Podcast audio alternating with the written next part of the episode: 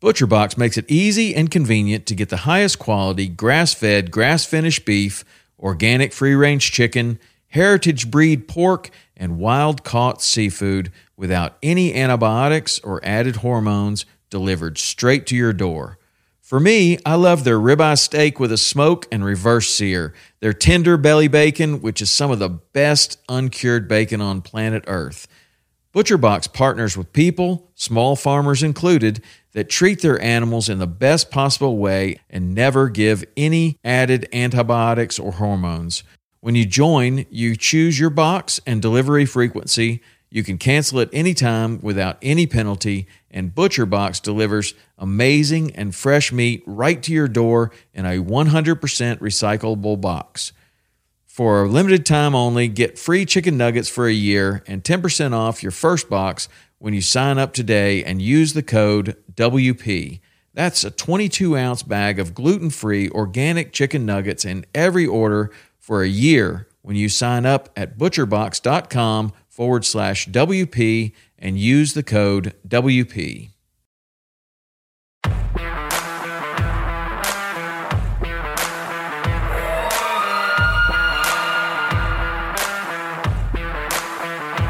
Welcome to Western Contours Podcast, sharing experiences, providing insight, and looking for solutions to become better hunters. We talk gear, on and off season preparation, tips and tactics, conservation, and finding inspiration in the outdoors as sportsmen and women. Thank you for joining us as we share our love for all things Western hunting.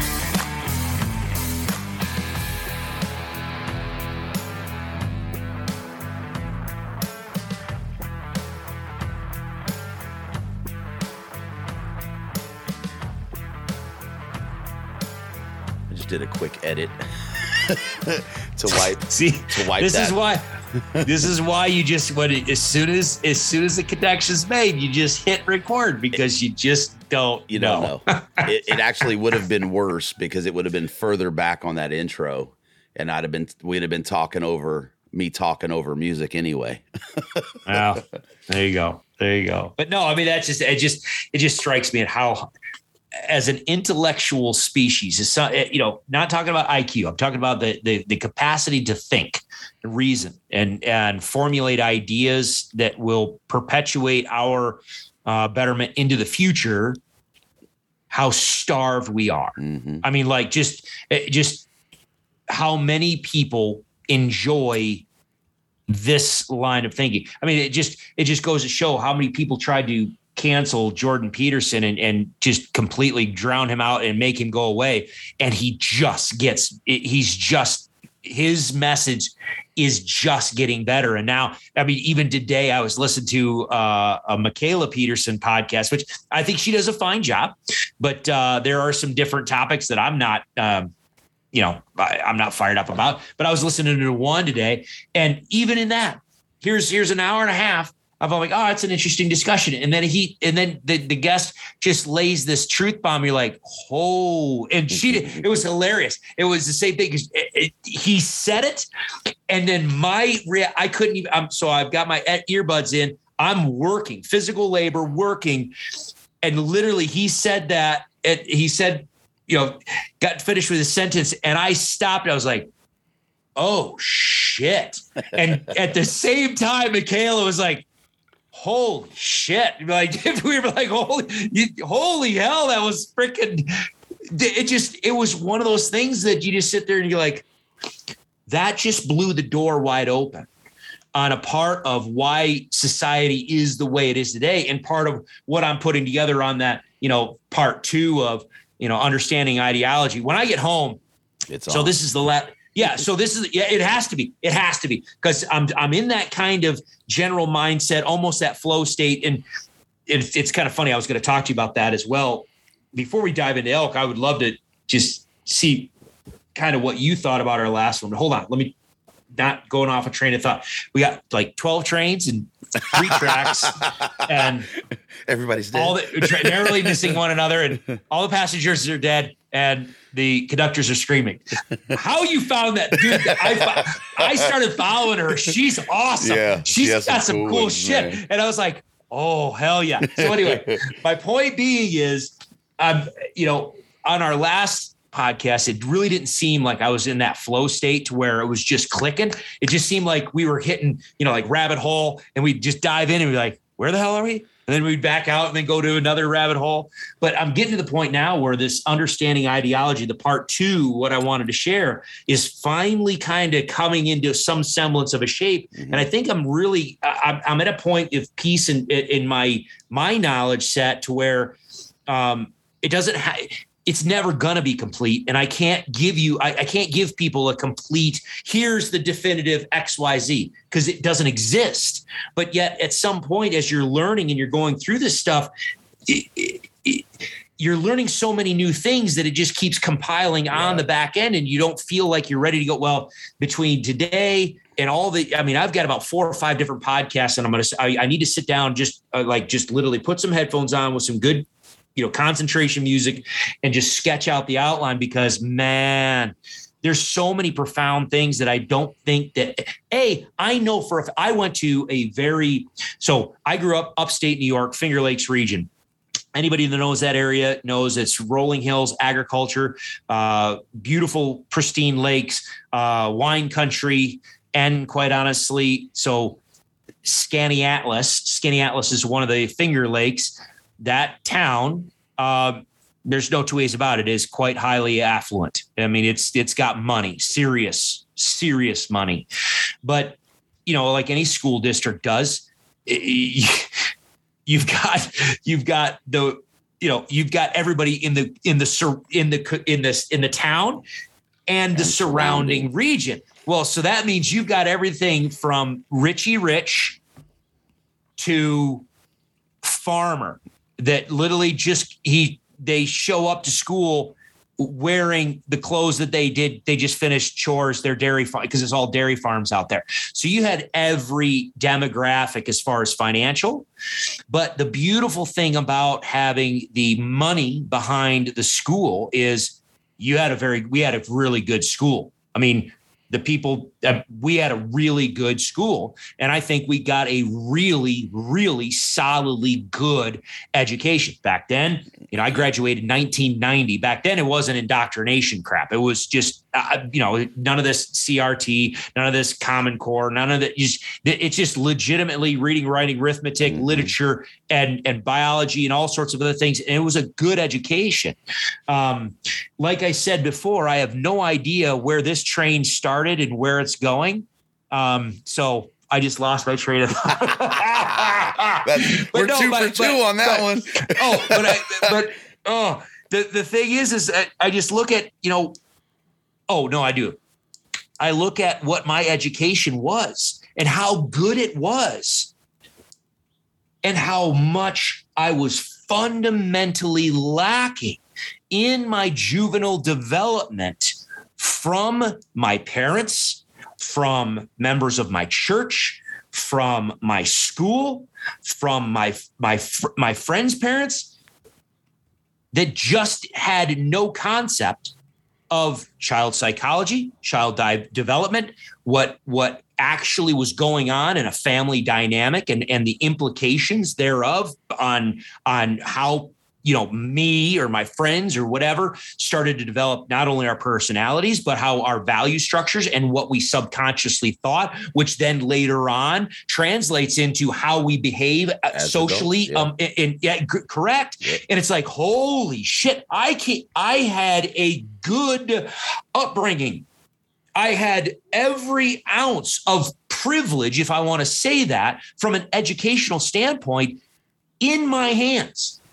Not only did I not know what I had in my hands, we didn't even have the complete picture in our hands mm-hmm. to where it's now I look at things and I'm like, we are set. You want to, we joke about that, you know, 12 trains, three tracks scenario. scenario. We, we, narrowly missing each other. Okay, over time, we're going to have a train wreck. Mm-hmm. And, I, and I think we're seeing it now. I mean, geez, OP, we, we could go down a rabbit hole on what we just see and watching with Afghanistan and, and the, the leadership of what we're seeing that was just recently elected. I'm not even going to talk about whether it was good, holy, or not.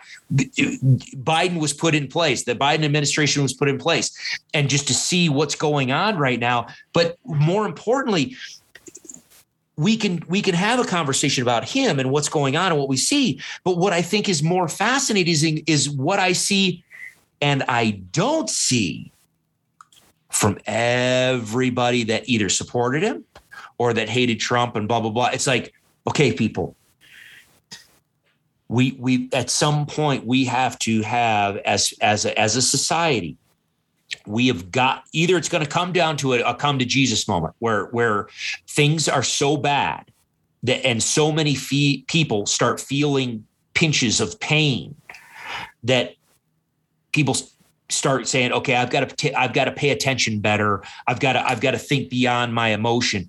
Oh, uh, or I, I don't know what's going to happen because uh, uh we have collectively, I think society really needs to a grow up, but b get a better handle on their psychology and why they think what they think. Um, and really test themselves. And and I, it was interesting. I was at the bar the other night, just eating dinner. Like I said, I was eating dinner and having a drink, and um, it was just interesting to sit there and and talk with people.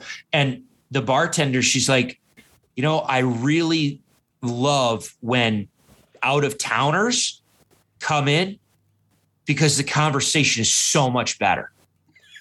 and I and I and I I did I I I she you know talked a little bit more and I said, well, honestly, probably the reason why is because those people that are constantly traveling and working out of town and going places and having to live in those places get to experience a wide variety of people, mindsets, privilege, disadvantage, whatever.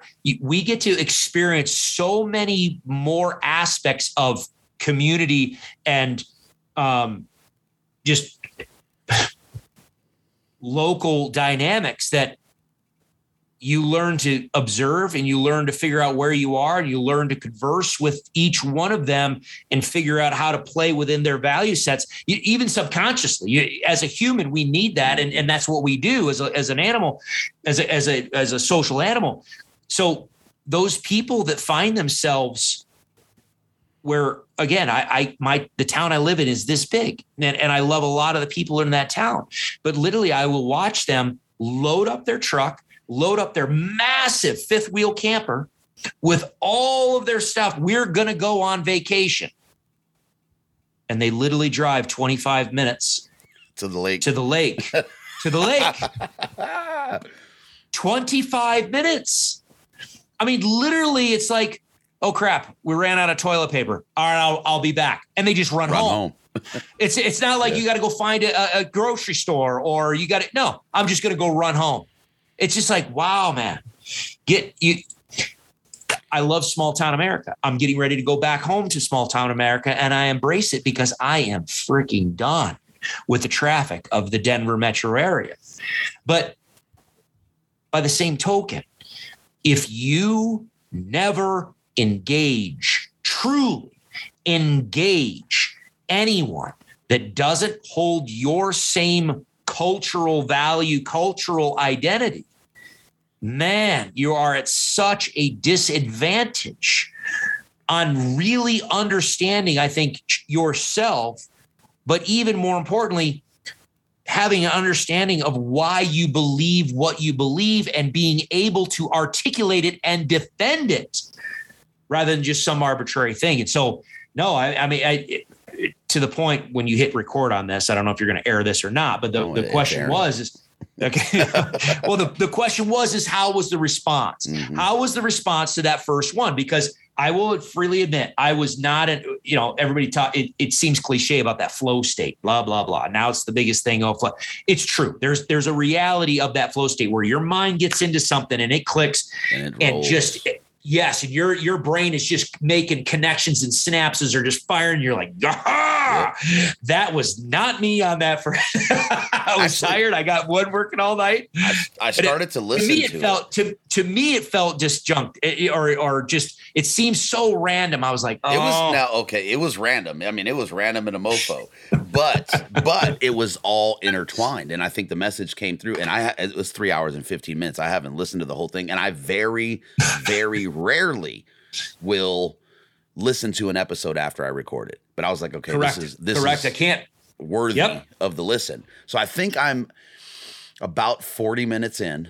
Um and we we still haven't gotten there 40 minutes in. I was going to say, 40 minutes in, we didn't, we haven't even done an introduction Yeah, yet. What are you so- talking about? we were uh yeah, but uh, again the response has been has been pretty freaking good, man. I was actually pleasantly surprised with it. I didn't think it would be bad, but it's been it's been pretty good. But to jump on what you were saying, um, I could boil that down to a word almost, right? Is is uh, diversification, right? The fact that we are intertwined, right? Where where small town America is now intertwined with with Denver Metro and LA Basin.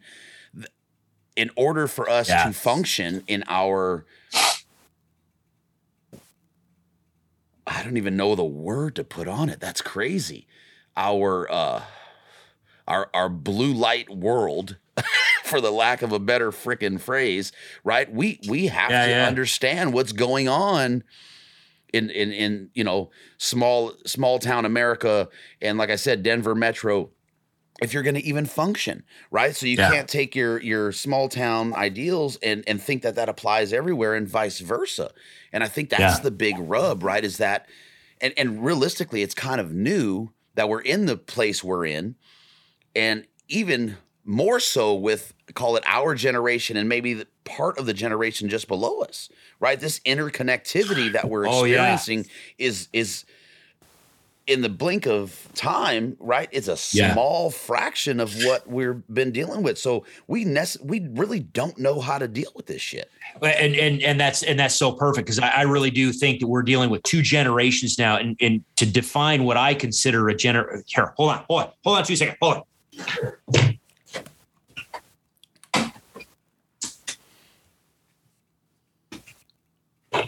on. All right, this is this is for you, brother. I I did that completely for you, um, because from an editing standpoint, if you have a constant low background noise, that's a hell of a lot easier to pull out than on off on Oh, yeah. off on Oh, off on off on off. So I've got my AC. The fan was clicking on and off, so I just kicked it on so that way it. So anyway, no, but what you just said was ap- just dude money. And it's it's going to be the core piece of what I talk about in that part two of understanding ideology because you know, fr- from in my mind, a generation, I just kind of look at it as about a 20 year timeline and, and basic meaning from a, from a, when a person is born, they grow up, hit about 20 years old, and then they reproduce and they have kids of their own and start raising their kids. We can have a discussion of what a generation is. That's kind of what I look at from a biologist is, you know, when we say uh, fecundity and and fitness in a population. It's when does the offspring reproduce? That is a that is an add to the population. Just because you have a fawn or a calf born is irrelevant if that fawn or calf dies before it can actually reproduce. And so you only count that individual once it basically it clicks over it and it's it's sexually is able to reproduce. So if we look at that, again, we go back to what we were talking about before with cell phones and everything else. And, in quite honestly, it's not just cell phones, it's it's the mentality of safe spaces. It's the mentality of it's the mentality of, you know, we were talking about what, what I mean, dude, here we go. Let's tie this in. We talked about Kmart sneakers. Okay. We talked about getting, you know, growing up in a, in a larger family, and some of you got hand me downs, you know, because you'd buy the, the oldest child the new clothes and then the next it just it just got hand me down Mhm. whereas now it's a competition. And again i was listening like we talked about when we first started i was listening to mikhaila peterson's podcast today and they were talking about you know when all of a sudden your 11 year old says i want an iphone. Well number one 11 no that's like more eight Yeah, nine six. 10 when they yeah. That well, i want an iphone. Okay well hold on a minute. Do you really need an iphone? No from a no from a functional standpoint no. From a developmental standpoint for that child and their brain and their functioning and social you know social functioning probably not. It's probably not the best thing. But then you have to deal with the peer pressure side of it to where all of their every other kid in their school is going to have the not only an iPhone I can sit here and grab my iPhone 8 that is like cracked and everything else and probably I literally could not connect to my friend's Wi-Fi earlier to do the the the the live the uh, with Jay Scott the the Instagram live because my iPhone can't connect to 5G and his Wi-Fi is 5G and he's like I got nothing for you. He's like buy a freaking new Get a phone, new phone, Kate, buddy. man. Yeah, I'm like I'm not spending that money. Okay, so it's not even that you have an iPhone. It's do you have the latest iPhone to keep? And I remember as a kid, I, I I vividly remember this, and maybe this was one of those defining moments when I was a kid. I oh my family did not have a lot of money. I will tell you, I do remember having pasta uh, that that my mom poured ketchup over because that was a sauce. We didn't have pasta sauce. We had a little bit of pasta and we had ketchup. I remember ketchup sandwiches. You know, we, we oh, didn't dude, have barbecue sauce sandwich. That was There the best, buddy. there, there you go. And you didn't think anything of it as a No. kid. You're like, okay, well, it's kind of weird, but okay, I'll eat it and then I'll go play. Okay. So I, I came from that. And I remember constantly getting the, the Kmart, you know, Mhm. sneakers that I'd blow through in a year. And they were never popular and they were not that, but everybody had the latest Nike sneakers. And back then I remember it was the white, the white on white that, you know, all the, you know, just everything was just beautiful, just ooh, ah, white sneaker. And I remember get, and I don't, I don't remember if it was Christmas money or birthday money or a con. So my birthday is in January, so it's close to Christmas. So oftentimes I'd get a Merry Combo. Christmas, happy yeah, Merry Christmas, happy birthday gift. I'd be like, yeah, screw you. But I don't. I had money, and my mom finally said she's like, you can spend it on whatever you want. And I'm like, yes, I'm going and buying that set of Nike sneakers. And I still remember this. I I blew all my money on this one set of sneakers. I walked into school and I thought I was the shiznit, man. I was like, hell yeah, I've got the best sneakers. I think I got like two people that noticed it. And then in six months, I blew out of those sneakers. And I, and I, it would just hit, I was like, I don't remember what it was like $70 or something at the time I spent. I don't remember what it was. It was some ungod for me at that age, Yeah. ungodly amount of money. And it didn't give me what I thought I was going to give me. And it was gone. I mean, like in six months, they were blown out and ripped up. And I, and I mean, they, they were no longer this. I, it was like, what did I just do? You know, for me being a fisherman, you know, is I was just infatuated with fly fishing. I was five minutes from a trout stream. I'm like, you know how much fly fishing stuff I could have bought that I would right. still have Yep. Uh, that I would still be using? I could have bought, you know, it doesn't matter. I mean, the peer pressure side of things of, of kids these days is massive. But we have two generation, uh, at least I think, two generations of parents that feel the peer pressure from their own friends in the community that I need to give my kid every my kid needs to have that status symbol. So I will give my kid everything to where all of a sudden it dilutes this down to where and these are child psychologists and just, you know, evolutionary psychologists and you know biologists and all that to where you look at what it does to the developmental psyche of a growing individual and that that individual literally and, and from the clinical term becomes retarded in their development of what they should experience. Think about the the the colonial days and the mid 1800s when mom or dad died in child not Mhm. not not dad. Mom died in childbirth or dad died somewhere else off of war or or some other you know skirmish i'm going to leave i've got to go into town which is a 2 day ride on horseback i'm going to leave my 11 year old daughter to take care of my 9 year old son and 7 year old daughter the 11 year old is now the adult taking care of everything for several days. Now, this is not an anomaly. We, we still have families and structures and situations where this might be the case today, but that was the norm back then.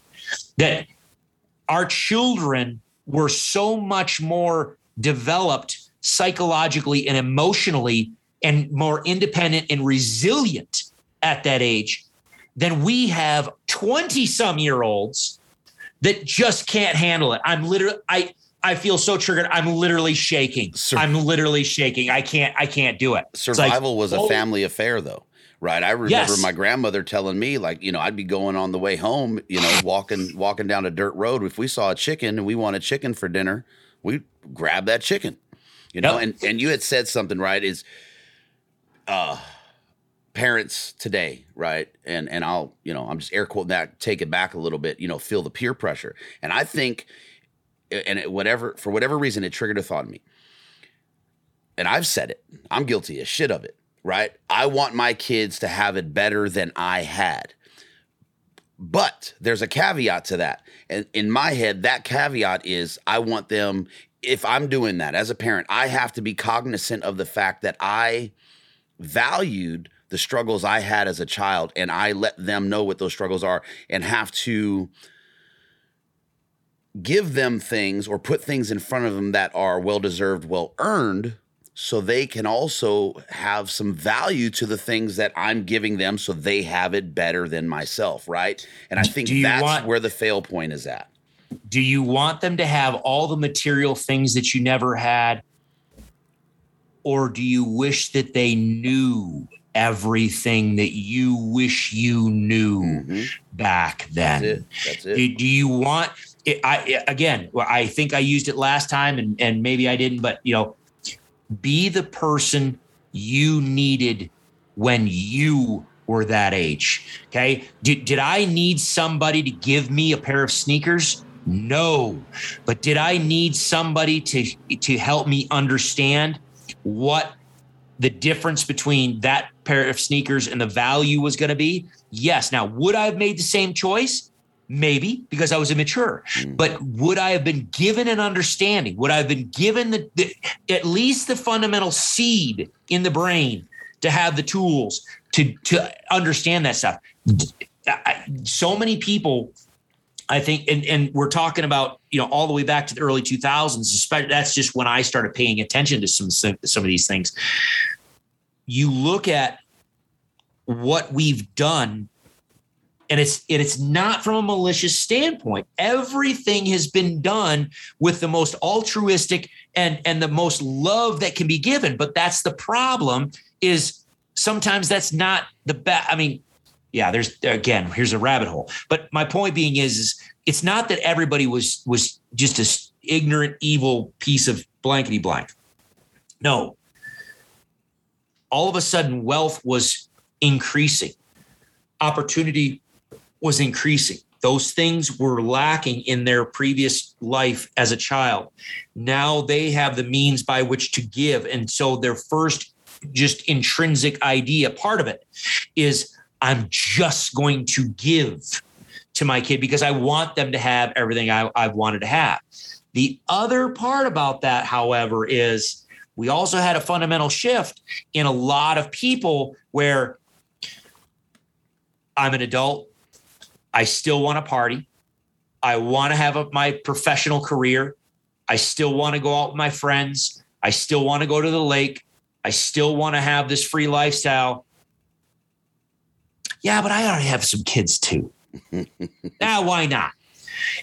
And kids became a, oh, that'd be a cool thing to have. It'd be like buying a new puppy. And I hate to say that, but there's a lot of people that had kids because, well, that's what you do or well i've always wanted to have kids. Okay you've always wanted to have kids you like the idea of having kids but you never dove into the psychological reality of okay what is it that you're doing?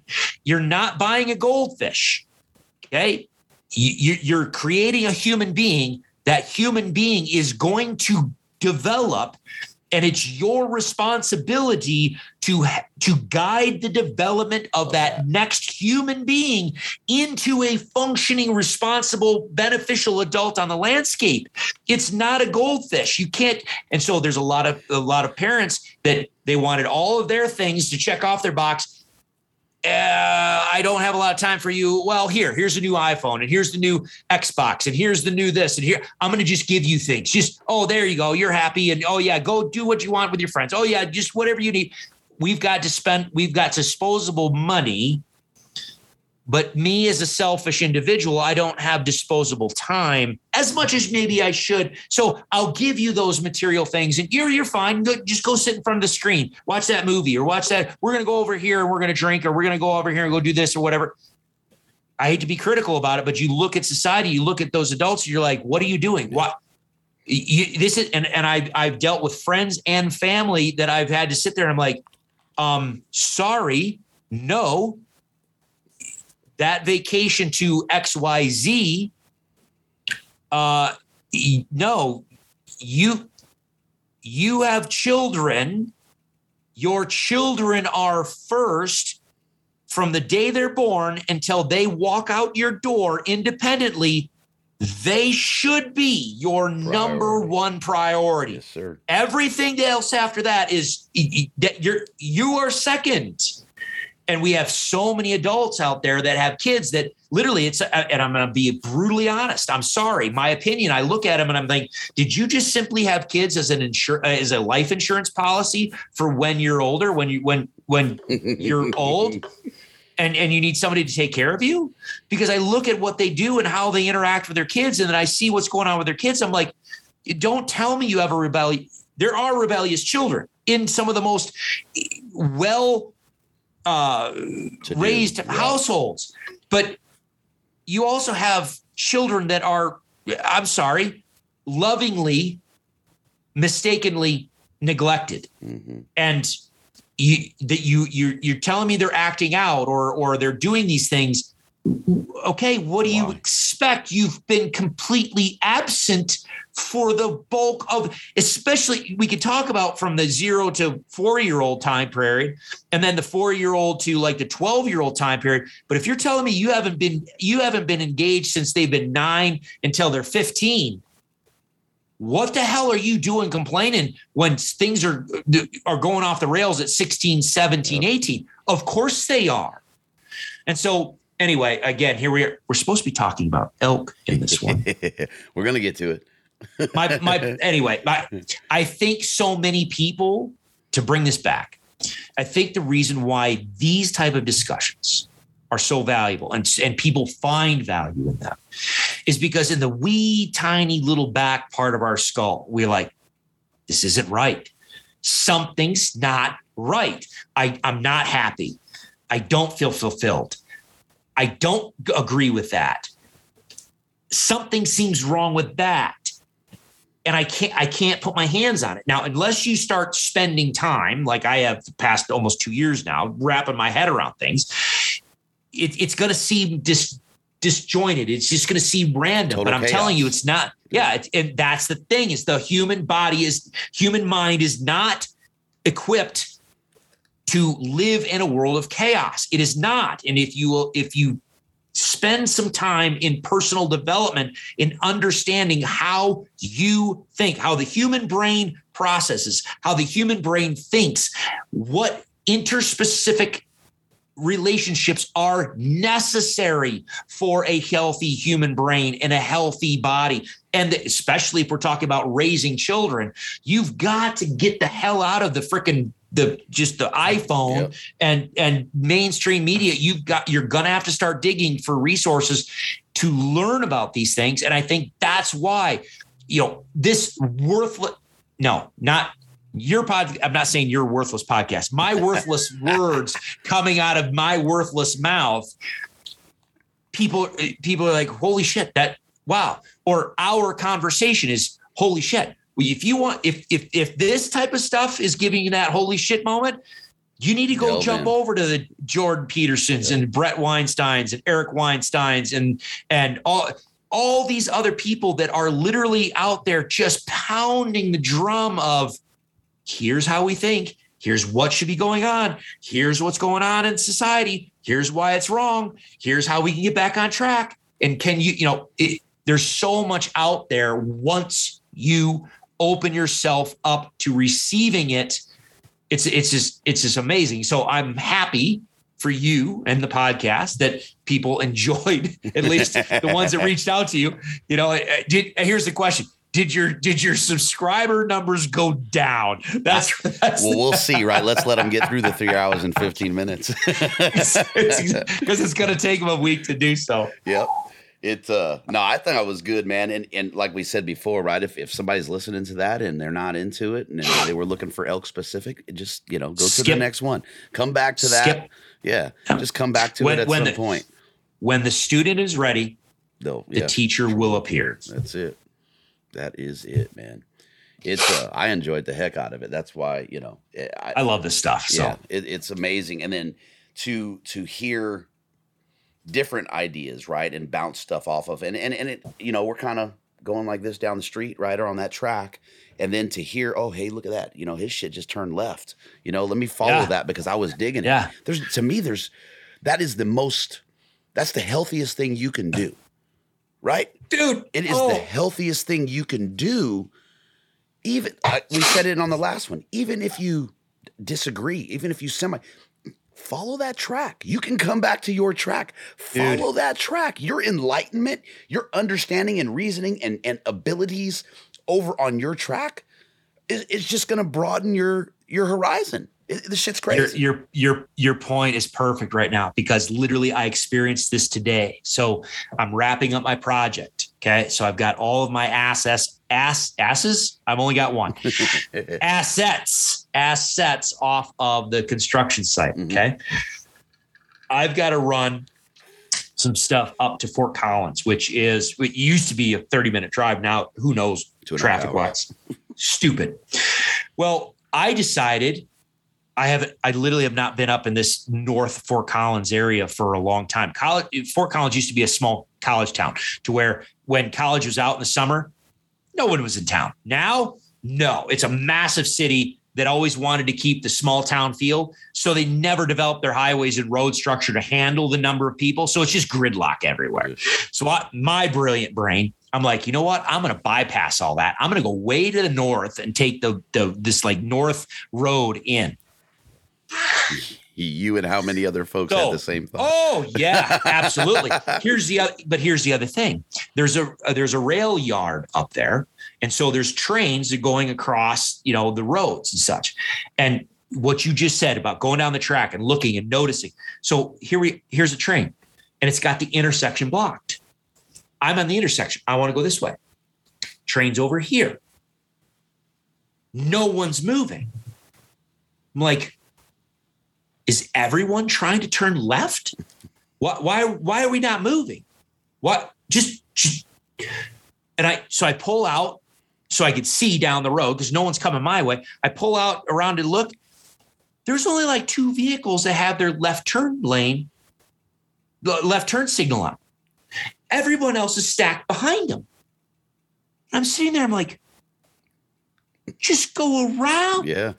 just just go around. What are we doing? And I mean, at this point, I'm like, at you know, at 20 minutes in, I'm like, what are we doing? What just go? And, but I'm like way the hell away. So train moves, guards come up, traffic starts going, those two vehicles turn.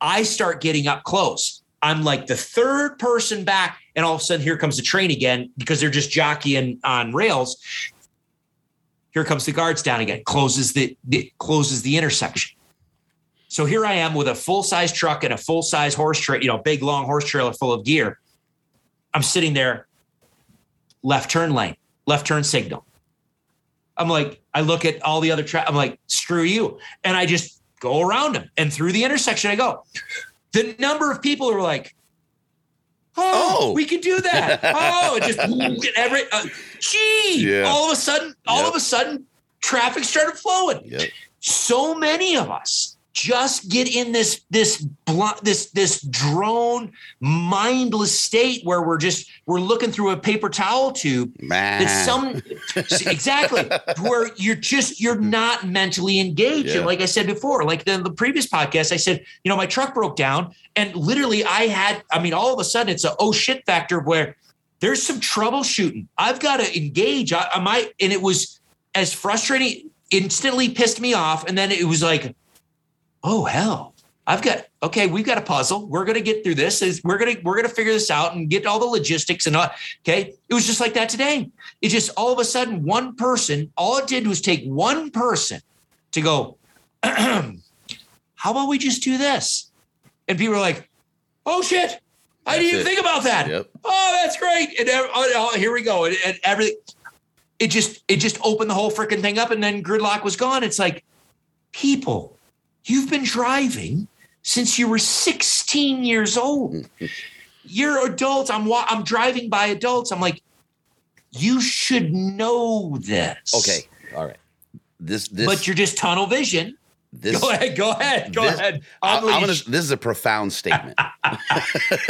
okay. But but just ask me. I'll tell you. there is an inherent issue with what you're talking about, right? And that in my head is that we spend so much time focused on the problem that the solution is Standing right impossible to get It's to right there. no matter how flippin' close it is to your nose, right? Right there. The Yep. problem's the train.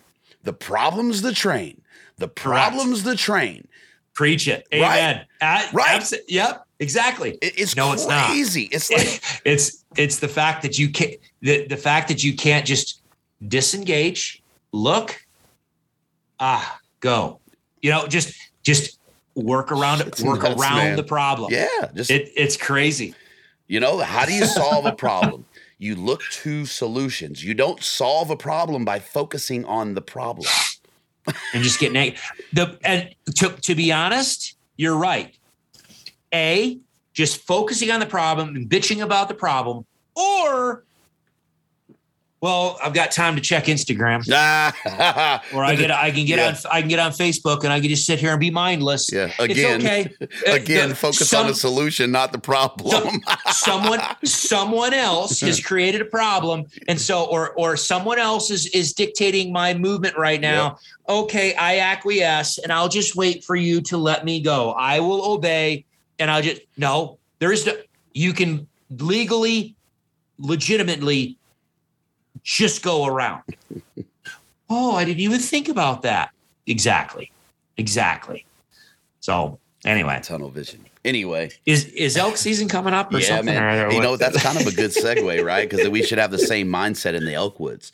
And Ah, And look at you the segue. yeah, look at you. So so check this out, right? And this is even it's almost like you know what you're doing. So, okay. So what what does it cost on Roe hunting resources for a single module?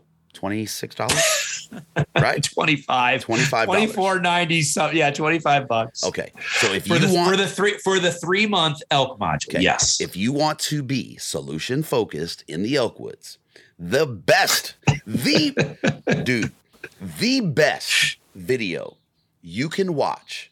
Okay. And I've and I and I'm not downing anybody else's stuff. I love it all. I consume it all. I check it out because it's just knowledge, right? One of the best video series that you can watch anywhere on the internet about elk is on Roe Hunting Resources, and it is midday prospecting. When you watch Oh, part one awesome. part two, Good. and you look You at it. the problem and Yes. try and work out potential solutions in that scenario, that in my head is one of the most powerful elk hunting resource learning kit videos, however you want to phrase it.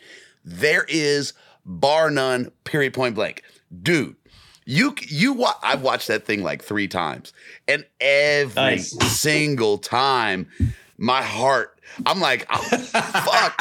I'm oh, fucked if that's my scenario because man, my adrenaline is pumping, and I'm like on the edge of my seat, and I'm like, what's Chris? I've seen it three times. What's Yeah, you Chris know gonna do? coming. I know it's Yeah, coming. you know it's gonna come. What's Chris gonna do, dude? When that first bull shows himself, I about lose my shit every time, dude. well, the other, and I appreciate, I do, I appreciate that, man. I mean, because it's a, it's a fundamental different philosophy, and I, and again, I've been on a, a bunch of different podcasts, and and uh, I was doing a Facebook or Instagram, not Facebook, Instagram live today with Jay, and you know, these these questions keep coming in, and uh, there's no, there, there's no there's just no sexy way to say it. I, I, I have a completely different philosophy than what so many people out there are talking about. And my philosophy boils down to how can I be more efficient in my calling in regards to the efficacy of what I'm doing? Every time I do something, is it going to give me a favorable response or uh, is it going to move the needle in the direction I'm I'm hoping it moves and my my whole goal is to efficiently do that no matter who what where it doesn't i don't care what and what elk it is. I don't care what age class it is. I don't care what kind of pressure system it's in eh, eh, uh, a hunting pressure or predation pressure eh, herd dynamic it, it's it it really boils down to it it becomes irrelevant. And you know people talk oh moon phase or early season versus late season or or what would you do it, it just stop. Stop. I don't i'm not playing to testosterone, not to start. I'm coming in at the fundamental base layer. And there are some people that just, and, and, I, and the reason why I'm saying this is twofold. One, there's some people that that's not how their mind is wrapped. Their, their mind is wrapped about, okay, what what do I do? Just tell me what I do in this situation. Right. That's all I need to do. And I'm gonna I'm gonna run over. Here, I'm gonna run over here to this situation. That's fine if you end up in that situation. But what happens if while you're going running over there, you trip up, fall, stumble down the mountain, and you wake up and you're like, wait, I'm in a different situation. Are you going to come running all the way back to me, trying to figure out now what to do with the next situation? Or do you want to come in with all of the information of of understanding the why oh, of what they're doing so that way it doesn't matter what you went run on, run into you know you have a good understanding of what you probably should do. And to your point on that video there's a reason why so many of my videos have 10 minutes of dead air of where I'm just standing there listening for 10 15 minutes you know, people are like, why don't you just cut that shit out? It's just dead. No, there's a reason. Absolutely. I'm, I, I just vocalized. Now I'm going to stand here for as long as it takes for me to either get a response or for me to go, okay, I've given it 15 minutes. Now I feel it's time to do something else. And this is, and most of the time I'm going to sit there and this is why. Okay, I've been here 15 minutes, haven't gotten a response. Meanwhile, I'm sitting there talking, you go, put your ear to the wind. Here's how you listen more efficiently. Here's why I'm listening where I'm listening. Here's what's going on. Okay, maybe 15 minutes goes by, nothing happens. And then I say, okay, well, nothing happened there. Let me just shut the camera off. Let, let me go several hundred yards and I'll kick it off again. And I kick it off again. And here we repeat. And there's some of those strategies and actions videos where the video it's it's an hour long. I started the calling sequence and an hour later i finally have the elk in front of me but you i let the entire hour long in you know game if you will unfold I, I, might cut through, you know, if I'm moving and you'll see me just, I'll just speed up the video so you can mm-hmm. see I'm moving. I'm moving across the landscape. Okay, set up, boom, and let it play again. But there's so much of this in in many. I'm not going to say just so much of of elk instructional series. Let's just take that out of it. But if we watch a lot of YouTube stuff, which a lot of people do, to get their in to get their knowledge, folks, that stuff's edited so stinking heavily that you're watching in some videos you're watching multiple days of of activity you're watching tiny chunks of hours of each several days condensed into one visually appealing elk encounter and you don't get to see all the dead space all the failures all of the all of the the the, the distance moved and and what is different about this area versus what I we just left from? You know, you all you see is oh, we didn't get anything here, so we moved camp. Okay, we moved. Okay, we'll move camp again. Okay, get, stop a minute. Stop. You didn't get into an elk in the first scenario. You didn't get into an elk based on your calling strategy, and we know a lot of what's on TV these days or YouTube these days. You went to one place, it didn't work, but you were finding sign and then you went to a next spot. Right immediately there, I'm like, okay, hold on, hold on a minute. What happened in there? You were in a spot. Elk sign was there. you didn't get a response based on the tactics you were using. Yes. And then you moved. Okay, well, hold hold on a minute. Why did you move if the elk were there? Well, because we want this is the tactic we're using. Oh, okay, fine. If if we're gonna just sacrifice, we just found an elk, we're gonna sacrifice that elk. We're not gonna go after the elk because they didn't want to play our game. So we moved to the second spot. Okay. You went and you did the same thing. What's going on in this area? Why did you go to this area? Is it the same habitat? How far did you go? Why did you go there? And then you moved again. Well, holy shit. What okay, where are we going now? Now you're in a third spot. And then you get a response. Okay. Why? What's going what okay, what the hell? I'm watching this video. I what I saw in the first video seemed very similar to the third video. What was the difference there? Well, we found a bull that wanted to play. Well, God, God that doesn't help me. You know, I just like how, what what the hell am I going to do? So for the video, like you said, uh, that particular video, one and part one and two, and so many of the other ones, no, I, I might move, but that out that video might be 30, 45, 60 minutes long. And, and I'm going to explain here's what's going on. Here's why I'm standing where I am on the mountain. And here's what's going on around me. And there's oh shit moments, right? Oh shit. Oh yeah, I exactly. didn't realize that that that that draw came in like this and drops off right there. Uh, how do I? Yeah, and bends shit? around, and and all of a sudden I cross that Major Canyon, come up the other side, and the wind is completely foobarred. I'm like, son of a. I mean, I just I finally find these elk. Not only did I get one response, I get three responses, three different bulls. I go over across the canyon, pop up the other side, and the wind is right at my back and blows right into them. I'm like, are you freaking kidding me right now? Mm-hmm. But there's a lesson.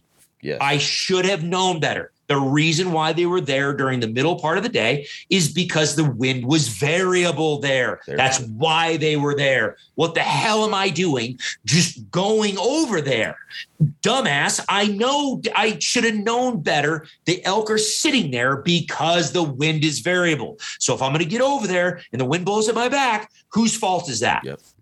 Now, that's mine because I'm a dumbass. So I should have gone, I should have done things differently, but I didn't. I bumped them. They moved. I let them settle down. And then you watch the rest of it where I said, okay, let, let's try to work and let's see if we can't make that. Let's see if we can't call something in. Now, for me, my value set, mm, I can't really say that they were maybe a call in, but were there two shot opportunities in that whole sequence? Hell yeah, there were on, on two really nice bowls. Holy shit! Were the they- first one?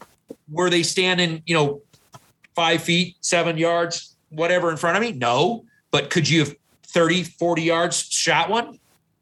Yes. Dude, that, So- that first monster, he has that. I'm looking right and I'm zooming in. I'm like, shit, that's I could thread the needle through that. right? And he's Yeah, that's the thing is- broadside for minutes. And I'm like, holy shit, you got to creep up right there. I can get in, you know, 25, 30 yards and thread that bad boy. and and that is and I it, I I appreciate that this this discussion because that is one thing that also sets this what I've tried to put in the Roe hunting resources elk module the elk hunting institute what I've tried to separate it apart is there are a lot of these videos in there that I'm I'm I'm physically not trying to kill that elk. And and the the the real point for that. And the reason why I still like doing those videos is because so many people are so focused on I've got to kill it at the first millisecond that I think I have an opportunity. What you don't realize is if you just slow down a minute and had experience in watching elk over multiple occasions, you'll understand that you actually might have more time than you thought you did. And you actually might have a better opportunity coming up here in two minutes, five minutes, 10 minutes from now. As long now, I understand it's taking you five days to find an elk. And here's an elk at 45 yards, quartering away, and you can thread the needle. Okay, I I understand that. But if you understand what you're watching, what you're seeing, and what that animal's actually doing, you may recognize that you're like, hold on a minute. No, no, no, no, no. Like this bull, he's not going anywhere. He's trying to keep his cows settled there. They bumped out of the bedding area and they moved, and he stopped them. He settled them. He's keeping them there. He's just keeping track of what's going on. The cows are over here feeding, and there's other cows over there feeding. The cows are settling down. He is just taking inventory. We've got a satellite bull around us. Dude, we've got time here, man. As long as the wind doesn't just turn around and smack me in the back of the head, we've got some time to let this thing unfold. How about I just take a moment? Let's watch, or like you said, okay, head down, blocked, his back, no one around. I'm going to take five steps, get behind that tree. Okay. Watch. Actually, yep, we're good. We're to three more steps behind that tree. Okay. Now I just, okay, I can go chick, chick, chick, chick up to this one. And now I've cleared 10, 15 more yards. And rather than a 45 yard shot that I'm trying to thread through the trees, now I'm 30 yards and he's all I need to do is just he's gonna come because he's just doing a loop. All I need to do is let him come right, circle back around. Oh, there's the satellite bull. Get ready because he's yep, here he comes. The satellite bull's here. This bull's gonna walk out. Now it's 30 yards broadside wide open. Come on now. dude. So, But if you don't, if you don't, and this is why there's so many hours of video of elk interactions. So you can sit and watch how long sometimes A, it takes, but more importantly, sometimes how much time you have. and- okay, so I'm, I'm gonna bring us back a little bit, right? And, and because I think uh, if someone hasn't seen that video, right, they're they're not going to understand how powerful that video is. And, and part the of that, midday prospecting, yeah, right? and, and part of that video strikes me as as invaluable because you say it in the beginning, right? Like I came to this spot because it's right here, right? Everyone's running past where I think elk are going to be, right? And if you look across the landscape, so to speak, there's a lot of backcountry stuff going on, right? The last two years, equal. I'm in I'm in western central Colorado, okay, and in the last two years, Where at? Um, I'm just joking. I'm just joking. Don't answer that question. I'll so where answer are you it. hunting at? So I, where you hunting I don't care. I'll answer it. I'm I'm a, I'm outside of Naturita, so I've seen. Last year we counted five guys. I was on the mountain 23 days, brother. I counted five guys. Right. Dude, that's a good spot. no. Keep your mouth shut. Yeah, keep That's your mouth no shut. one. Don't tell anybody where you're going. Yeah. Right. On the other side of that, the year before, three.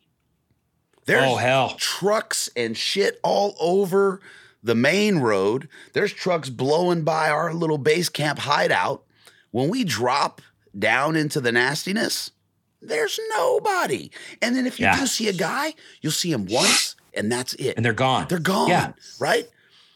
It, the landscape is telling us that we're crowding each other to go deeper. Well, thanks. you know what I mean? Because Yeah. I only got to walk Yeah. a mile and a half. I'm doing a two, Yeah. three mile loop a day. Correct. Thanks. Correct. You know? yeah, exactly. You know, you hear these people like, yeah, we we we put in 10 miles a day. Why? what, where, where are you hunting and why? Find a better area.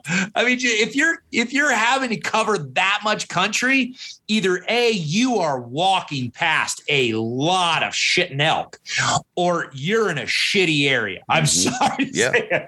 But and and maybe it's just overrun with people and, and the elk are just are staying silent. But uh, uh, geez, oh, frickin' Pete. I mean, Mhm. now don't get me wrong. There have been plenty of times where I've been out I, and and I'm trying to find where the elk are. I might cover eight, 10 miles a day.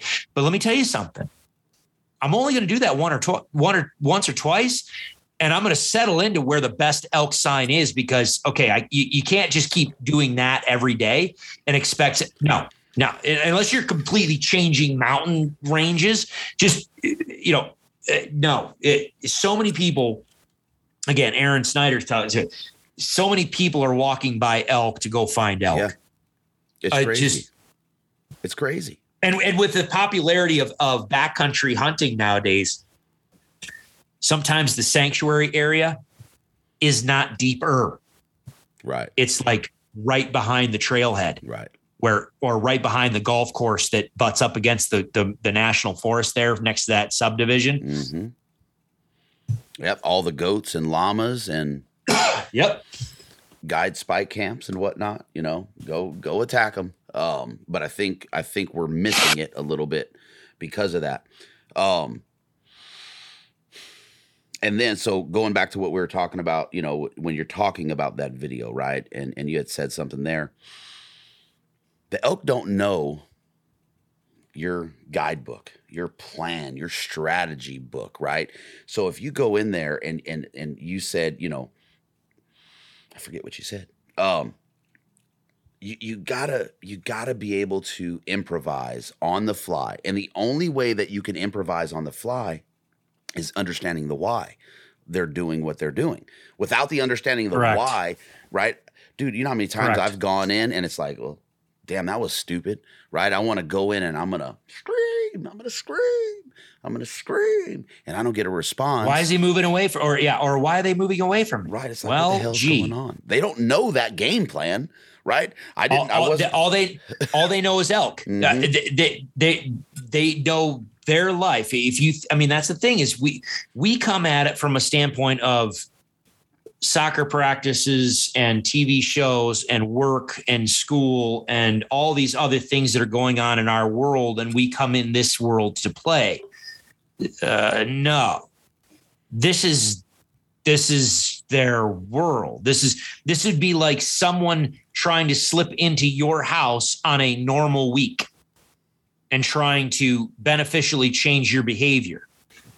How easy is it going to be to somebody to slip into your house, A, undetected, and then B, get you to do what they want you to do. you, you- oh, excuse me, what the hell are you doing? Why are you here? You're not supposed to be here. Mhm. And I don't like get the freaking hell out, or I'm I'm gonna move. I'm gonna I'm gonna leave. You're in their world. This is their world, and their entire world is can I survive? And so, you know, and in September it's can I survive and can I reproduce? So you got those two things going on. All of not all, most hunters enter the woods going, oh, I'm going to play to that. That oh, they want to reproduce, they want to reproduce, they want to reproduce, and I'm going to play to that. Oh yeah, yeah, yeah. By the way, they want to survive, so I got to I, be, I got to be careful of the wind. Uh, no, you've got to be careful of everything. You you come into this situation, and you sound like, oh, I don't know, a hunter, and you're you're engaging in a completely random way that doesn't make any sense on the landscape or vocally at all. Uh no it- you know you obviously you know if you watch the website i talk about you know my little example of pushing the grocery you know grocery cart through the grocery store you know and the, and the person jumping up on the cart yelling pencils and automobiles and bootlaces and everything else. Well it's like okay well that's freaking random and that doesn't seem right. So how many of us are going to go over there? And for those that don't know just watch it's it's it's, even on youtube. You can look it up. You know mastering your elk calling does it really matter is the is the title of it or something like that. Um you can look it up. It it's it, talks about the fact that it doesn't matter whether or not what they're what you're saying whether it's attractive to them or not. You might not even be attracted to something that someone's saying but if they're saying something that makes sense, you just disregard it without any thought and then you just move on with your day. You don't change your behavior. Whereas if someone says something to you, okay, so it's it's not attractive to you. Okay, fine. But if it was just freaking weird and it just didn't make any sense and you seemed like a like a nut job or you seemed threatening or you seemed just a little off, it doesn't matter that I'm not attracted to what you're saying. I'm actually concerned about what I just heard and I'm and what I'm perceiving.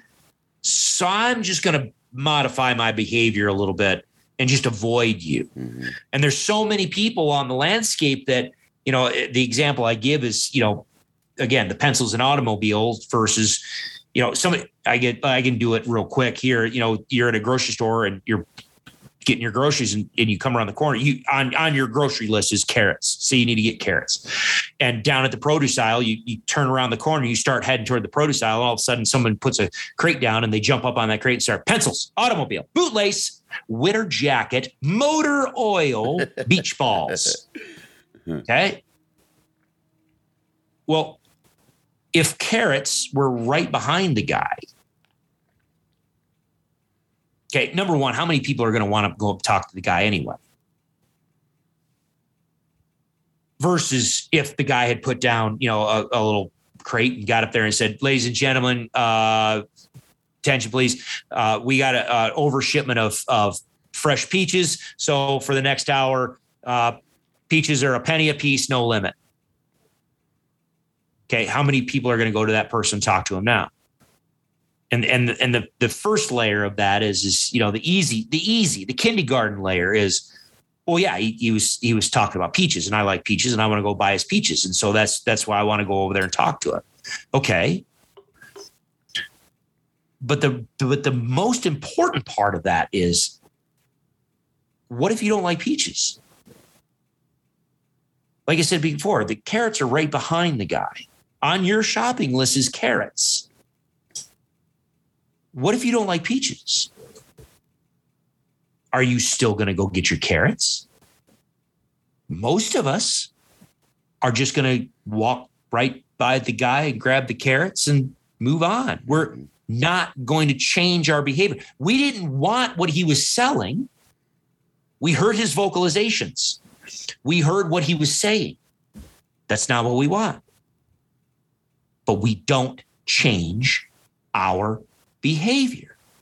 Versus the first guy gets up there and talks about pencils and automobiles and bootlaces and winter jackets and beach balls and everything. Okay, obviously he's not, it's just gibberish. This doesn't make any sense. That's kindergarten. What's the deep layer? The deep layer is the carrots are right behind that guy. How many of us are still going to go get our carrots? Or how many of us are going to say, you know what? Not today. I'm going to change my behavior. I can get carrots another time. I don't want to go over there and get near whatever, whatever the heck is. is going on is. Okay you don't know the type of person that uh, the type of elk that you're going to run into. But if you're always sitting there yelling pencils and automobiles and bootlaces and blah blah blah on the elk landscape, how many times you hear people say, "I just want to sound like an elk"? What? I, a pencil is an English word. Bootlace word in English language. Automobile. I know what an automobile is. What the hell's wrong with that? So pencils and bootlaces and automobiles. I know that sounds like a person. That's a human being speaking English words. What's wrong? Well, uh, well, I mean, well, I mean, what? I mean, what's a pencil got to do with an automobile with a bootlace? Ah, so you mean the words in relation to each other actually matter? And what the hell does a you know pencil and bootlace and automobile and bootlaces and all that stuff you know have to do with the produce department of a grocery store? So not only do they have to relate to one another, it has to relate to in the context of where the freaking vocalizations are coming from. So if you're the elk hunter that's out there just yelling pencils and automobiles and bootlaces, uh, sure, yes, you might every time I give this example in a seminar, you'll have some jackass, you know, just smart, smart ass that says, I'll go over and talk to him. I'm like, you're dead. you're, you're, you're that, you're the two and a half year old, three and a half year old bull that's like, yeah. I'm going to come running in. You just ate an arrow, buddy. You just ate an arrow. That's more okay? like the spike, but, man or that. But you're you are the vast minority. Mm. the vast majority of people are like nope not going over there. Because that's weird. Weird stands out to me. Usually when something is weird and stands out and it seems off that raises my suspicion my caution. I avoid. I change my behavior. Now but it but but but but but like we talked talked about the person yell you know talk about peaches now they talked about peaches, quantity of peaches, price of those peaches. Those things went together in a logical manner. And it made sense that they were talking about those things in the produce department of a grocery store. So that all made sense. And if you want peaches, guess what? You're heading straight to the guy. You're like, hell yeah, I'm getting peaches, penny a piece, no limit. Hello, I'll take all of them. Thank you very much. Okay. Versus, I'm allergic to peaches. I, or not maybe allergic to peaches, but I don't want any peaches. Who cares?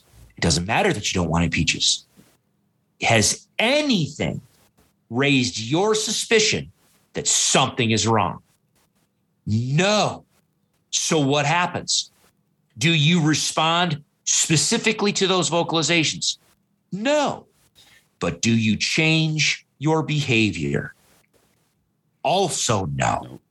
So if that's the elk that you run into, and you can call like the guy sitting there talking about peaches, I don't care if they don't actually want what I'm selling. That's fine but they don't change their behavior. So if it took me five days, four days, three days, whatever, it took me a number of days to finally find this group of elk.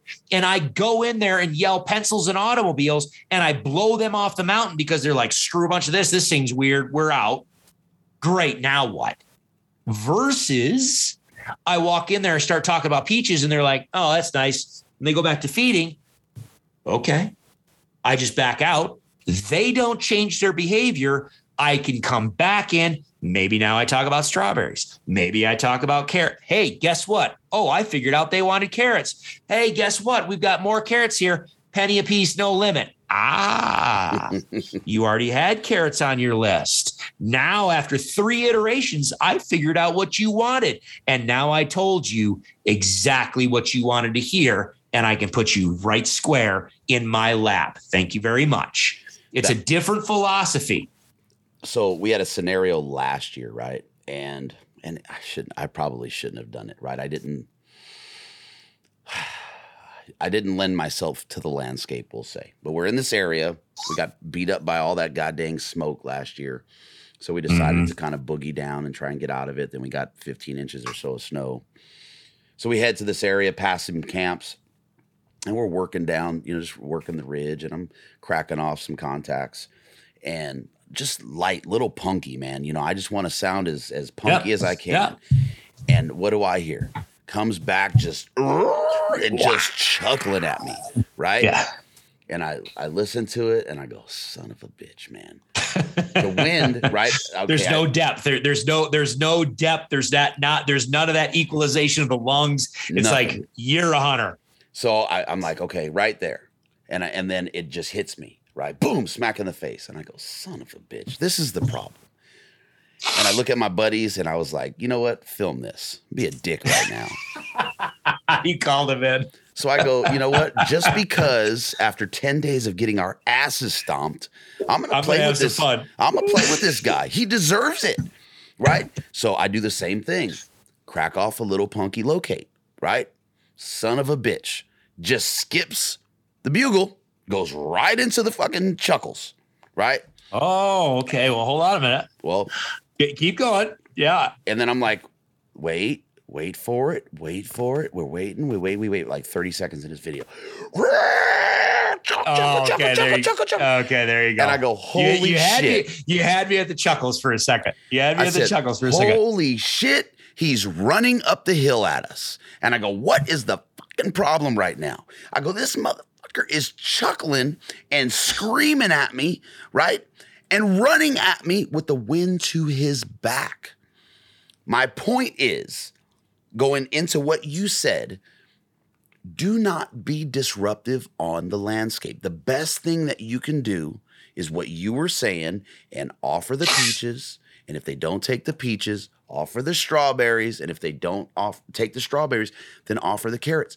But you can't even get there if you immediately go into being disruptive on the flipping landscape man. If if your first if if the first time you go to talk someone okay so you, you want to go talk you, you just want to walk up and talk to someone if you open the conversation by punching them in the nose right.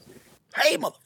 You might find it a little difficult to have a productive conversation yeah. after that. Yeah. Maybe you just want to start off a little bit late. Just how about we work into this thing? And, but that's the thing, man. It's people forget and, and it happened today. And i and i laughed at it because here i here we are answering those questions on instagram live. And we've now granted instagram live is one of those things where if if you all of a sudden open your thing up and we've been live for the past hour well you don't know what we already talked about. Right. you know? So i understand that. that that that's not the issue. You might ask a question that's been asked three times already. But the funny part was is that made me laugh as this guy asked this question and i'm like it is the absolute typical and i and i don't mean this in a disrespectful way. I mean this in a in an intellectual philosophical way. It's your typical kindergarten question. Okay wh- what calling strategy do i use if a bull's got cows?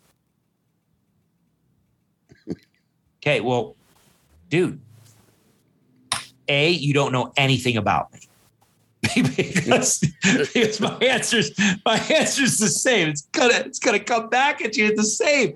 I'm gonna come in the foundation level of, of vocabulary. I don't play to testosterone to start. I play to testosterone as essentially a last ditch effort.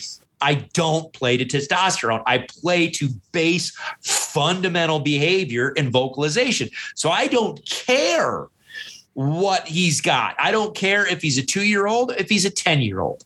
I don't care if he's got cows, if he doesn't have cows. I'm going to come in at that base level and then play with him and work my way up.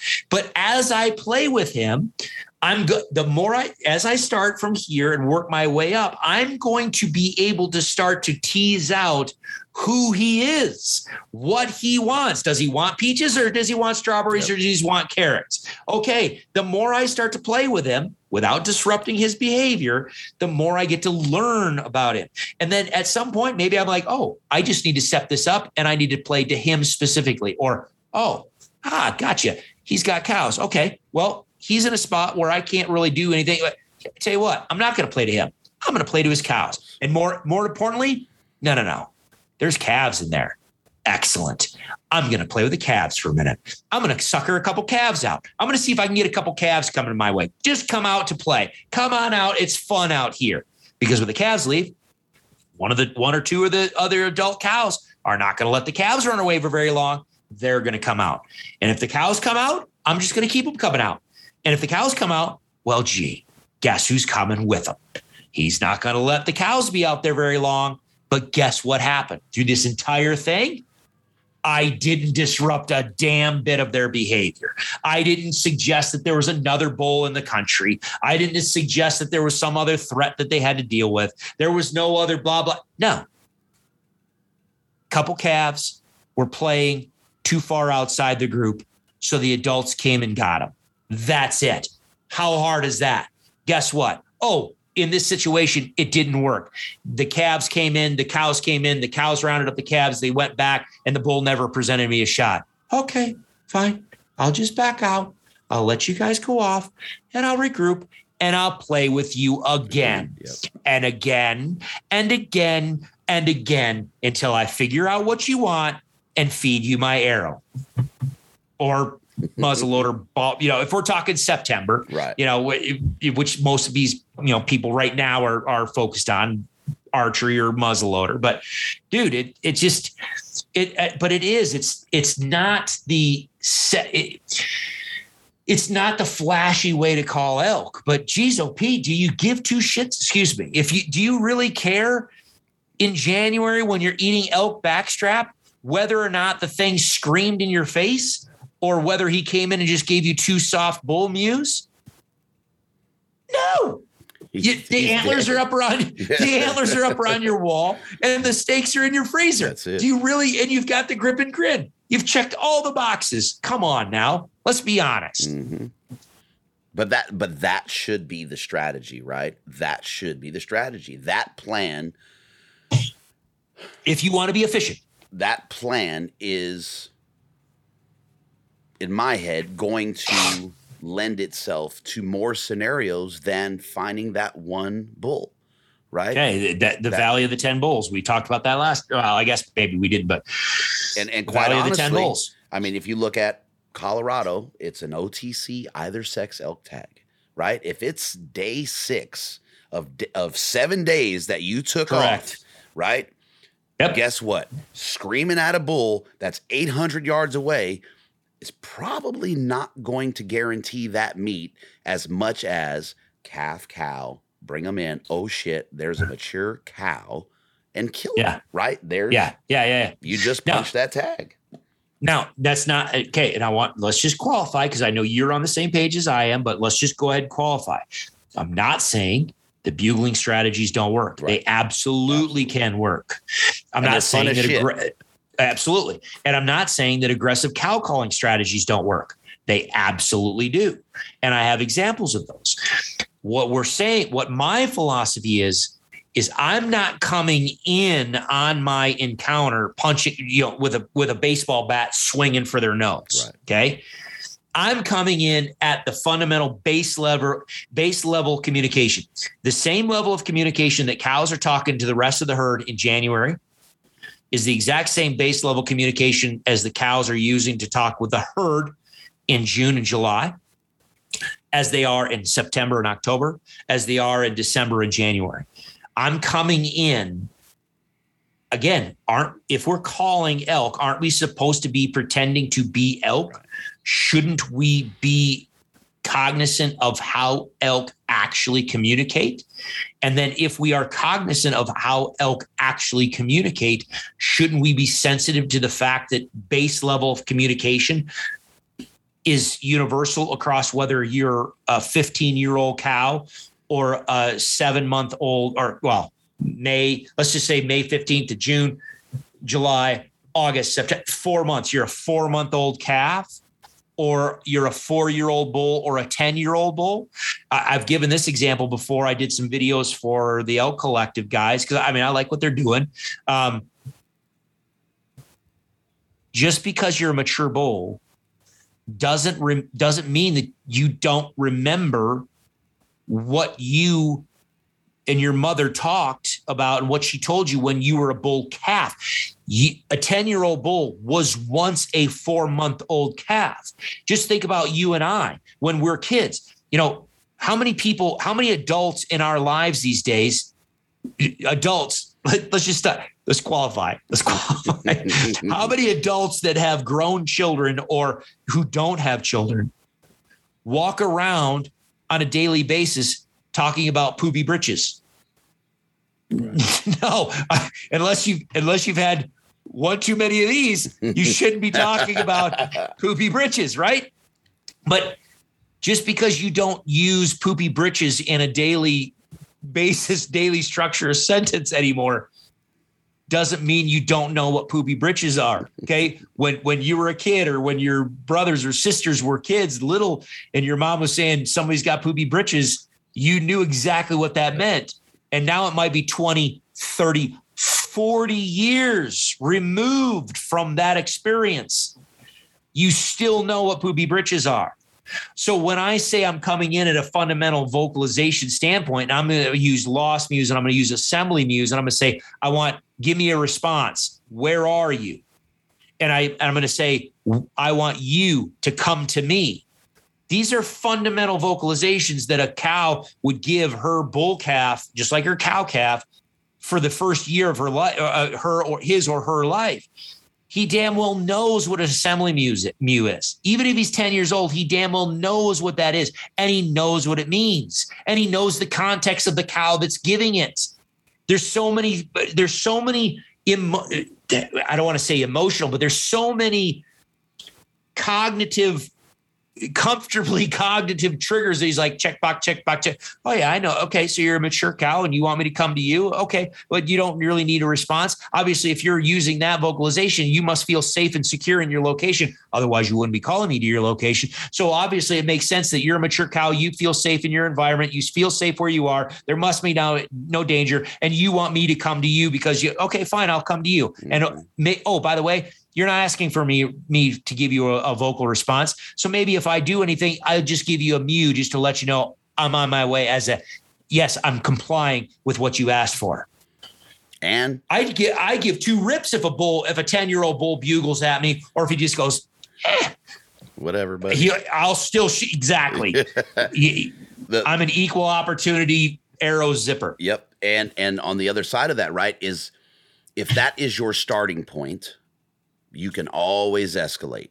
Bingo. If you start from up here, and not to say that it can't happen, not to say that No. it, it hasn't happened, but if you start Correct. up here, trying to get it back down here and change what you started, right? By, you know, hard. walking up and punching them in the face, man, it's a lot freaking harder. And I've had Yep. more encounters in the last couple of years by starting off soft, even just like with raking, right? I'm gonna Yes, view yes, over yes. here. I dude, I love to rake. It's one of the it may be, it may be my favorite call on the mountain is grabbing my stick and I carry a stick, pulling that sucker out and just raking. Right? And and the things that happen, the hardest, and I'll just qualify it, the hardest thing is when that son of a bitch starts raking and he's 60 yards and he's covered, it is one of the hardest scenarios to break. so Yeah, that's my caveat, right? It is one of perfect if you have opportunities to send shooter around and call her as Okay, raking. Okay, so let's let's play with this scenario a minute. Okay. Like let's just let's dive into a, an actual let's troubleshoot this a minute. So Okay. when you're saying say he's 60 70 yards out and he he's all of a sudden you hear some bull out there raking as well. And he just doesn't seem like he wants to, you know, come any closer. What are you doing? What what's what's your plan B? I, I will typically move back, introduce some cow sounds. Okay. What happens? What what has your been what's your success rate on that? Very little. Um, let's see. 2019, we I kept that bull there. I actually went into a I think I went into a breeding sequence. I kept that little bull there trying to figure out how to get my boy a shot on him for let's call it 35 minutes. He's he's downhill, not 40 yards from us, right? New growth in front of him. You can see his head come up, see his just tearing them freaking little aspens up and just couldn't get my boy to take a good line. I was just to hoop him around, drop him in on it. I backed off, a cow called, moved over here, started a little breeding sequence, and he hung. He hung until it was like, okay, this is old hat. Tell me what you okay. I want you to define what you mean by breeding sequence. Bull, now a bull comes in, interested in the cow sounds, and starts tending the cow. Okay. So you want to know where my mind goes? Yep.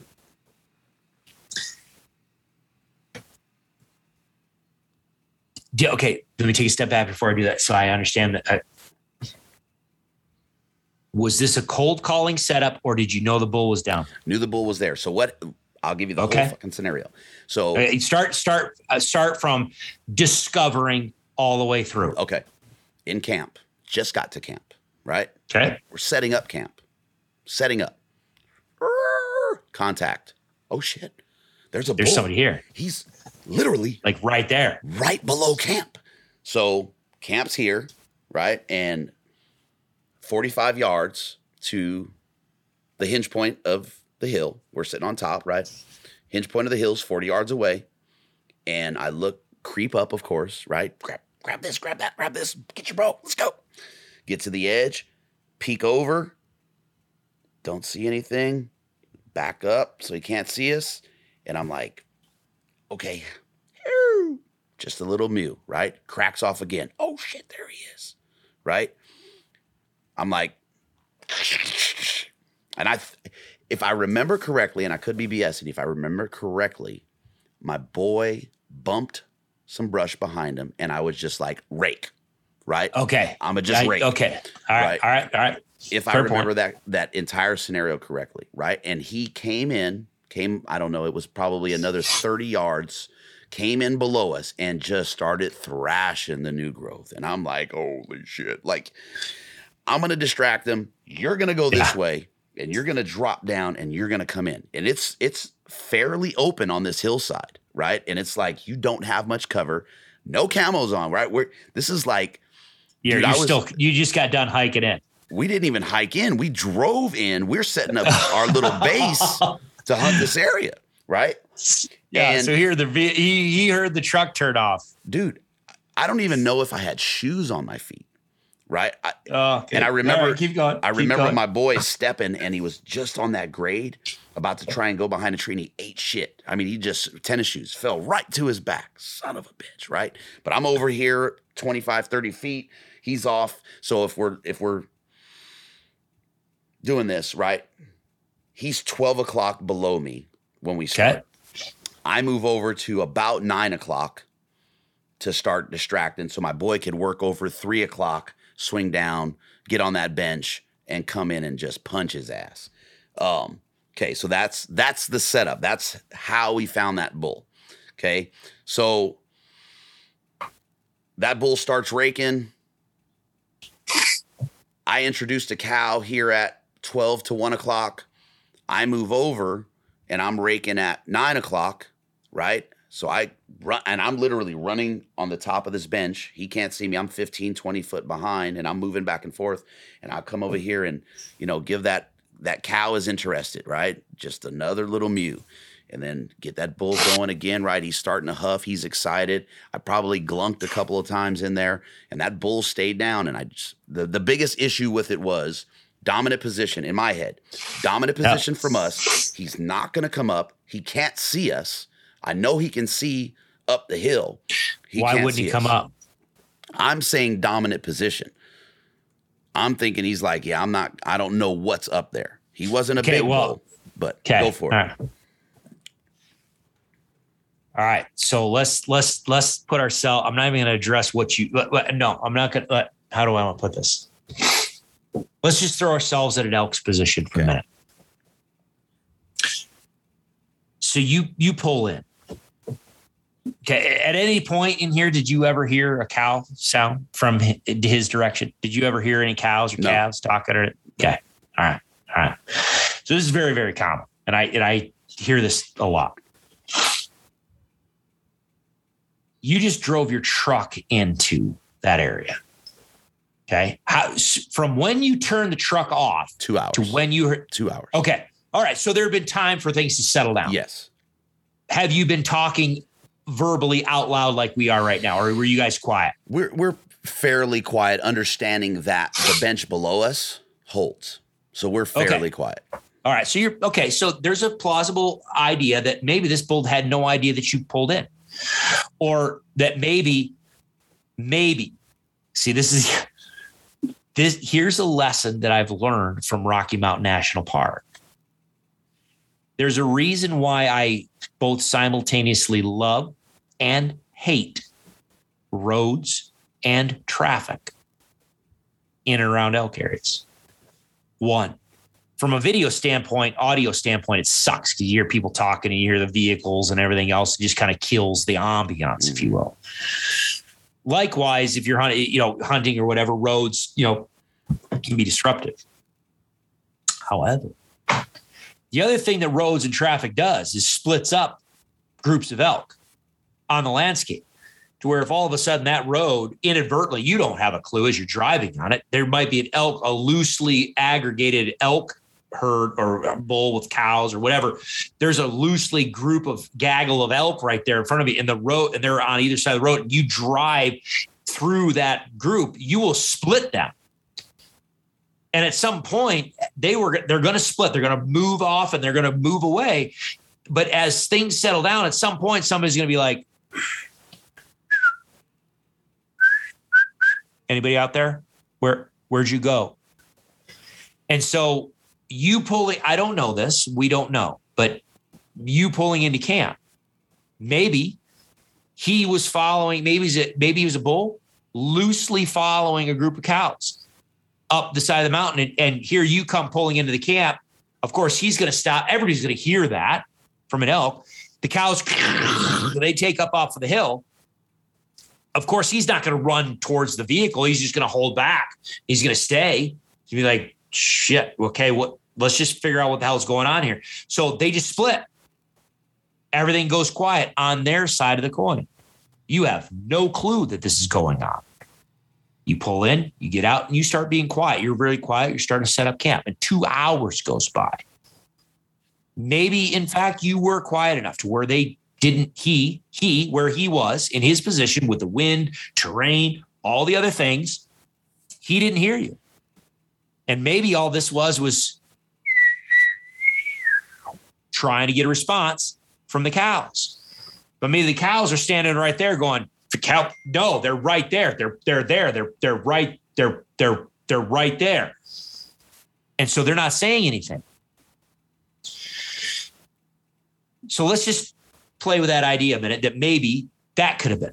Or maybe you could have had a bull that was just cruising the landscape. He had no idea that you were you drove in. He had no idea that you were there. He was just moving through.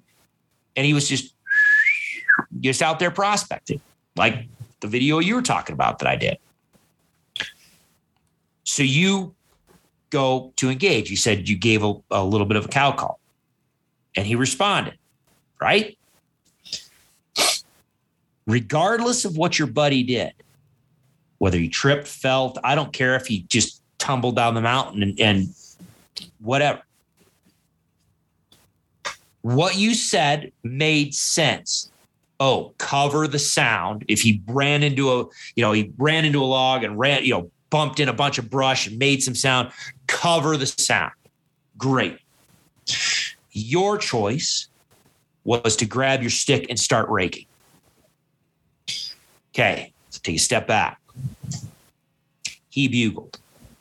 We don't know if he was trying to keep contact with his with cows he had already had, or he was just out on the land because it was a contact bugle. Process. Right. It wasn't a dominant. Yeah, it wasn't a dominant bugle. He wasn't asserting anything. He wasn't making a statement. He was asking a question. Where are you? Who's out there? Okay. He's prospecting. You gave him a cow call. Bam. He's like, yes, that's what I'm looking for. Next sound he heard bulls, raking. His mind, shit. Right. They've already got a bull. And you nailed it. You're in the higher position. You're in the dominant position. Shit. Mm-hmm. There's a bull there. Okay. Now, the fact that he didn't just cut loose and go nuts tells me he probably was not with though it wasn't a scenario where the bull and the cows split because if you had just started raking my guess is if he had had cows and he was bonded with those cows he would have he would have just who the hell who who are you okay and a lot of guys talk about this, and a lot of guys or gals are going to want to do this. They're like, oh, yeah, we'll get him fired up. Okay. If that is one, the actual scenario. Two, he is of an age class that is going to be of body of sufficient body size where he can assert himself in a comfortable position of a reasonable semblance of, of ability and confidence. And three, whether or not he's even a bull that has that particular temperament. He might not be or he might be a two and a half year old bull or a three year old bull is like, holy shit, I've just been got my ass kicked to 18 different times this month. I don't want any part of the another bull. Okay. So here's the thing for people to consider in your scenario. Had I been there, and I'm not saying that what I would have done would have been from an outcome standpoint different. I don't know. I don't know the terrain. I don't know everything going on. But from a, from an elk psychology standpoint, and I just I, I literally got done doing this video. I can't upload it to the website from this hotel. I, have got videos that I want to upload that I'm trying to upload, and the the the, the Wi-Fi here sucks. What do you got? A little rave going on yeah. where you're? Look, look, look, at look at all these colors. Stole these so, out of my boy's room. I need a light. awesome. I don't know what elk are there. I don't know all the scenarios, but here's what I heard. An elk bugled on his own. He's curious. He's seeking. And based on the vocalization you said, it's contact bugle. He's seeking. He's he's asking for what do I what do I talk about? Information gathering. He's trying to gather information. He is curious on the landscape. You gave him a cow call and he responded you just gave him something he wanted. Don't change the flippin' recipe. Okay. If there's all sorts of parallels I could give you, but let's just. Well, I, if- I said, if- "Hey, if I got you- strawberries." He said, "Yeah, I want strawberries," and I was like, "Oh, wait a minute, I want to give you Wait, but I got two by fours too. I got two by fours. I'll give you a two by four. You want to come up and smack me a two by four? You're Yeah. like, no, I don't. I, that's not what I want. No, the the issue is, is you gave him a cow call. He responded to that cow call. If he's going to respond to that, just keep it going. Mm-hmm. If your buddy ran into that tree or snapped that branch, just sound like a couple stupid calves. Yeah, yeah, yeah. To where, of course, they're kid, they're calves, they're kids, they're stupid, they're young, they're they're idiots. They're now they heard a bull. Mom responded, "Oh, everything's great. Ah, we're we're a couple kids, but they're cow, but they're but there's still there's no bull in this situation. Right. You don't know if that bull has just been bullied his for the last three weeks. Don't put another bully, potential bully, in his it. brain. Yep. Leave it. Let him think that he just got he just got the golden ticket and he just found a group of cows that are off on their own. Finally, just give him another couple lost mews just to get just uh, yeah, just give that lost mew, get him to respond one more time. Make sure that line of communication is open. If he responds to that, you just freaking make sure you get your doorway set up correct and then just lean into those assembly mews. Tell him exactly what you want. Hey, we heard you. We we're, we're interested in you. You come to us. You already said you're in the dominant position. You're in the uphill position. You're in the. He can't see up. You can't. He's. You could. I believe in the He- heart he of my heart. He would. He would have walked right Yeah. straight into the grill of your truck. Yep. you would have had a, a. You would have had a, an 80 yard pack out job. Not even. Not even. If he had come up that hill, man, it'd have been, you know, 60 if. So- He'd have had to run downhill. Many, so many people throw a bull vocalization, and I don't care if it's raking or a dominant bugle. So many people throw a bull into the mix and legitimately shut that shit down Mhm. because another bull's like, "Shh, God damn, no, I no, I don't. I really don't want to deal with another dude right now. I just got done leaving the freaking other place where I kept getting pushed out of. I got my ass handed to me in that basin. I got run out there. This guy's got cows. I just want to find my own spot. And now I hear a cow and I'm like, yay, I found some ladies. And then as soon as I get ex- excited, here's a bull raking. Son of a freaking goddamn, but now I'm out. And it just shuts the whole thing down. And here we go, bugle, bugle, back and forth. Oh, I'm going to worry him. Yeah, you're going to worry him, and he's going to sit right down away. there. He's going to bugle at you. He's going to converse with you, and then he's going to what? Swing downwind. Of course he is, because now he's got to try to figure out who the freaking hell he's dealing with. If it was a bunch of cows, he doesn't care if we. He's going to walk straight in. Again, you're familiar with the website. Right in the beginning, the behavior section. See you first, hear you second, smell you third. Fundamental behavior. What do they want to do when they're communicating? Do they want to swing down? Do you watch other elk swing around other elk when they come to join other elk? No. They heard them. They if they see it, they heard it. Oh, I'm going to walk straight to you. Why? Because I want to see you. Because there's nothing that is in there that is wrong with that situation. Don't engage. Don't interject a freaking bull into the situation if he's already indicated he's interested in a In cow cow. call.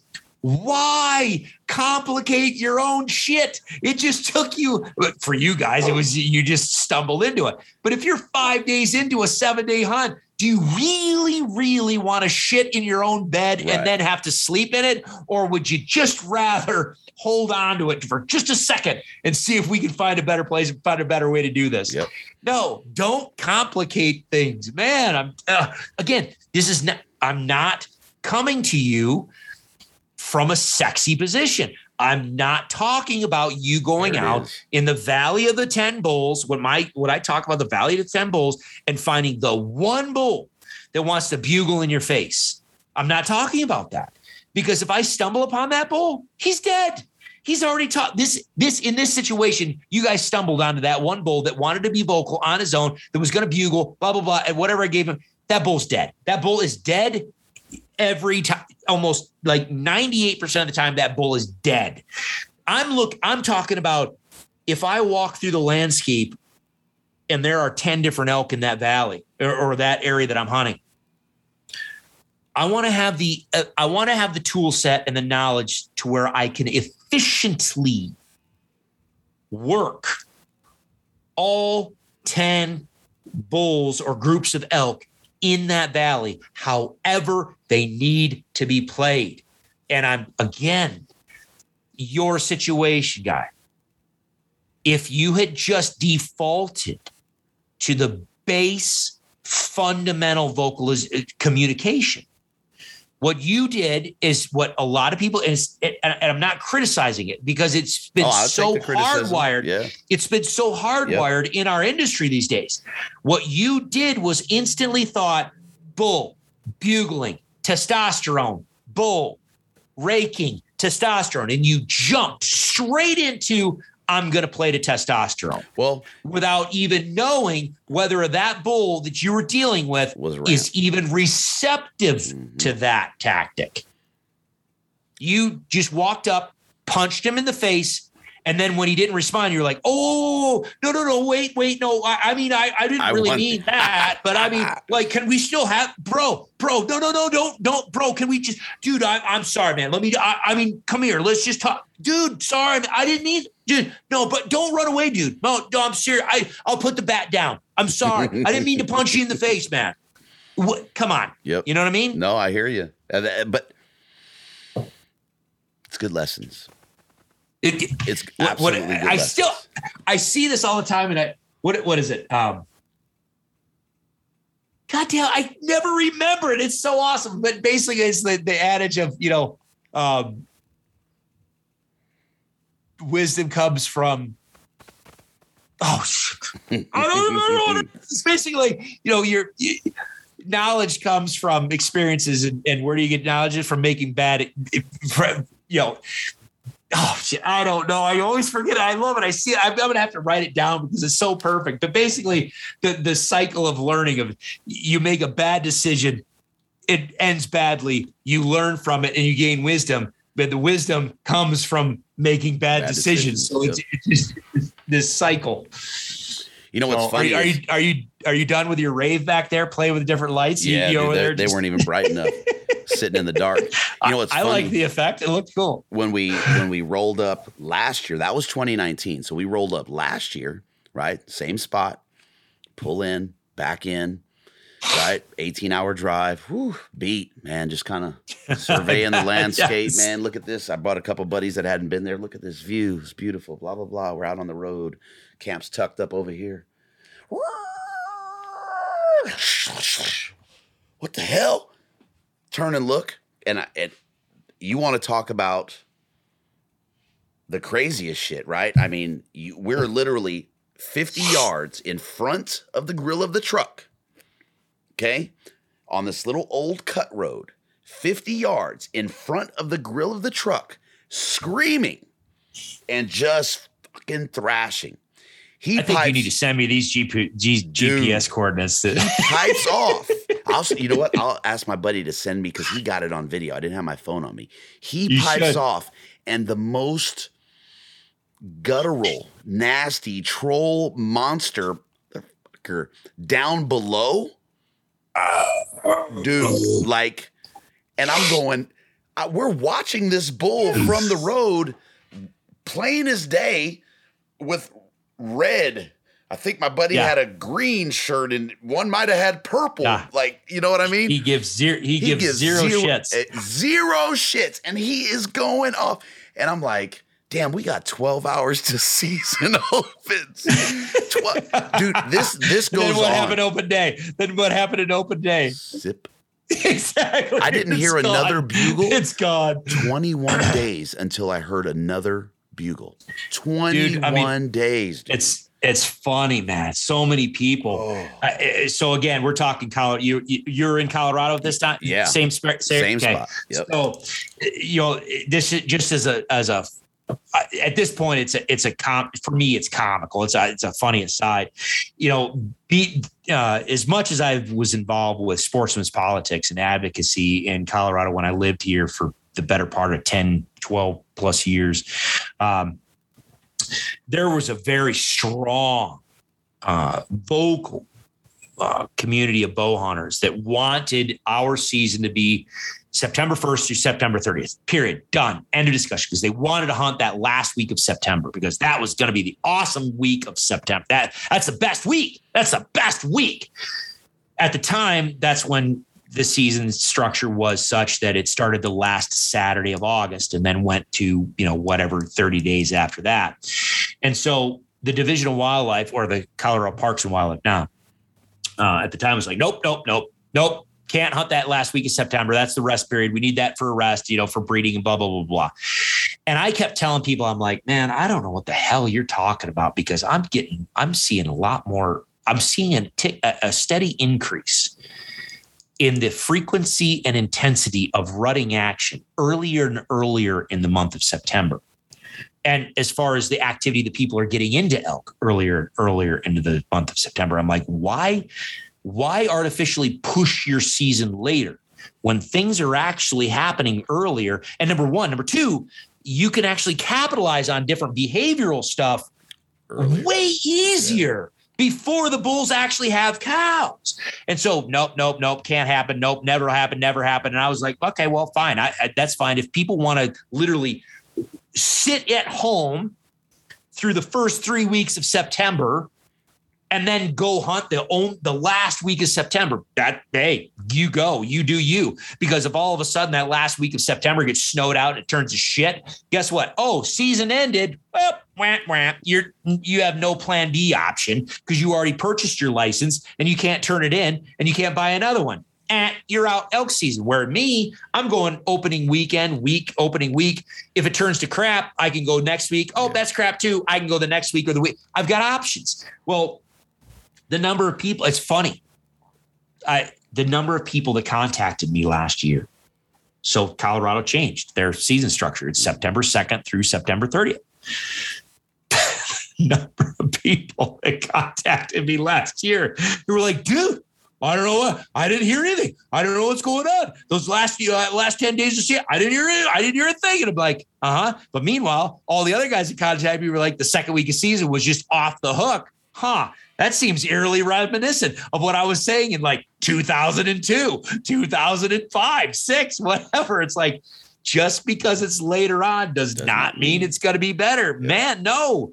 And there's so many different environmental factors and, and herd dynamic factors that go into when a cow actually cycles. You know, I've got a nine part series, eight, eight, eight video series on rethinking the rut. What actually triggers cows to cycle? There's only one thing that's going to make a cow cycle late, and that's body condition. Whether or not she achieves 9% body fat or not. There are a host of other things that are going to, if if she achieves that nine percent body fat, then her hormones are going to cycle on a quote unquote normal time frame.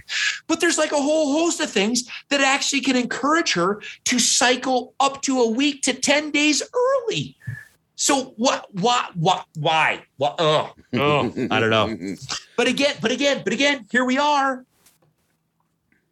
You don't know and unless you live like right where you're elk hunting, you don't know the elk. There's so many different variables. There's so there. I was just, I was just look, literally, dude. I'm not joking, you man. I've got here on my other computer. I've got a um, notes that I wrote. I, am going to do another video series on this. Hold on. Um, again, I, I am not trying to be a fanboy. I'm really not. But Jordan Peterson had a, a, a discussion on, and it, it, ties into what uh, Bret Weinstein was talking about from an evolutionary biology standpoint uh, over time, behavior and reproductive strategy and survivability strategy. The one-time perform the, the performance problem, the time problem, and you know, from a strategy standpoint, you you know, one-time performance versus long-term performance, and and how that differentiates itself is, you know, you can be flashy here once and it works, but then you can just screw the pooch and then over time it doesn't. And the example being you know in, your office there might be some flashy salesman maybe you're in sales and there's some flashy salesman that comes in and he is just crushing it or she is just crushing it. They're just getting all sorts and then you find out they're lying they're misrepresenting the product they're not being truthful they're they're doing again we've talked about this ends justify the means okay that i want the sale i'm going to do whatever it takes. And so they fraudulently get all these clients to come in and so their sales numbers are freaking phenomenal. And the boss is going to be like dude all you other people you suck. This is the way you need to be. This guy's the greatest. He's the brightest. He's the future blah blah blah. Meanwhile then all of a sudden all those clients realize that product is not we just got got. And now no one's going to buy from you. Your reputation goes to shit. And now all of a sudden the company's shutting down because no one's buying. And now you just lost your job. Yes, he was spectacular once. It's not what you want. You want to be consistent over time. Mm-hmm. And you want to have a strategy of high performance across high levels of variability over time whether you're in sales or whether we're going to go out on the landscape and elk hunt, because we don't know what the smoke from the area fires are going to do.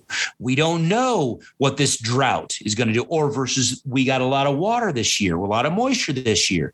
Oh, guess what? Last year's rifle season sucked and almost no bulls were harvested. Oh, well, that artificially in or, or not artificially, but that allowed the bull age structure to take up a notch. Even though this is an over the counter unit, even though this is not a trophy managed unit, all of a sudden now from year one to year two, we have a completely different bull to cow ratio. We have a completely different bull to bull to bull age structure. Hold on a minute. That was different from last year. That's not what we expected. Or rather, maybe people figured out where Guy was hunting. And so last year you had three, five people. This year you have 15. And guess what? Those idiots went out and told 20 other guys. So by the middle part of the season, there's 30 guys in there or 30 groups in there. We have no idea. And then guess what? Oh yeah, I can't control the weather, so I have no idea if we're going to have high pressure systems coming through, low pressure systems coming through. Am I going to have a snowstorm that dumps 15 inches of snow on us this year, or is it going to just be 90 to some degrees and everybody's going to be shut down? Let's just disregard the moon phase. I don't give two rips about the moon phase. I really don't. So, but all of these variables can change from one year to the next. Yep. Are we going in with a tactic like that salesman? That it's a one time flash in the pan. I'm going to do everything I can do, and I don't care what it is, what it's going to cost me long term. And in this case, from an elk stamp, elk standpoint, elk hunting standpoint, long term doesn't mean next season. Long term might be tomorrow morning. If I go in with an all in strategy that is just going to screw the pooch, the rest of my week might be sabotaged.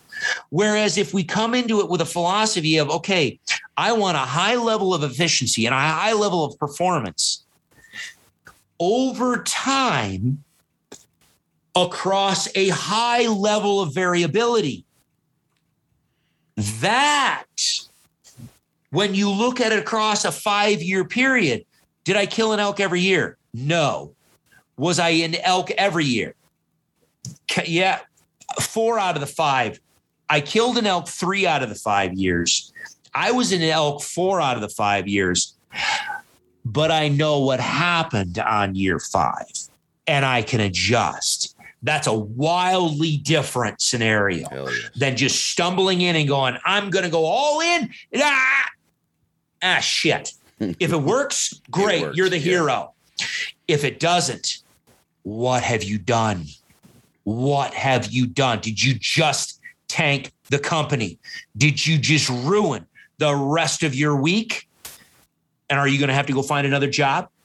Are you going to have to go find another hunting area because you just foobar this one? And oh, by the way, let's not forget, we're not the only ones out there.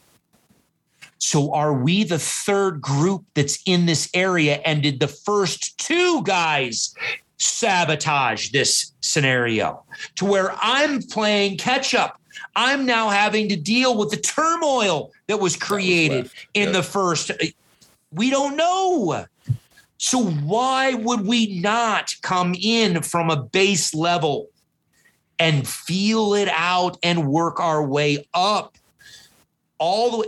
If I come at the base level, a level one out of a level 10, and I call a bull in and I kill it, do I give two rips that I didn't get to eight or nine or 10? Guess what?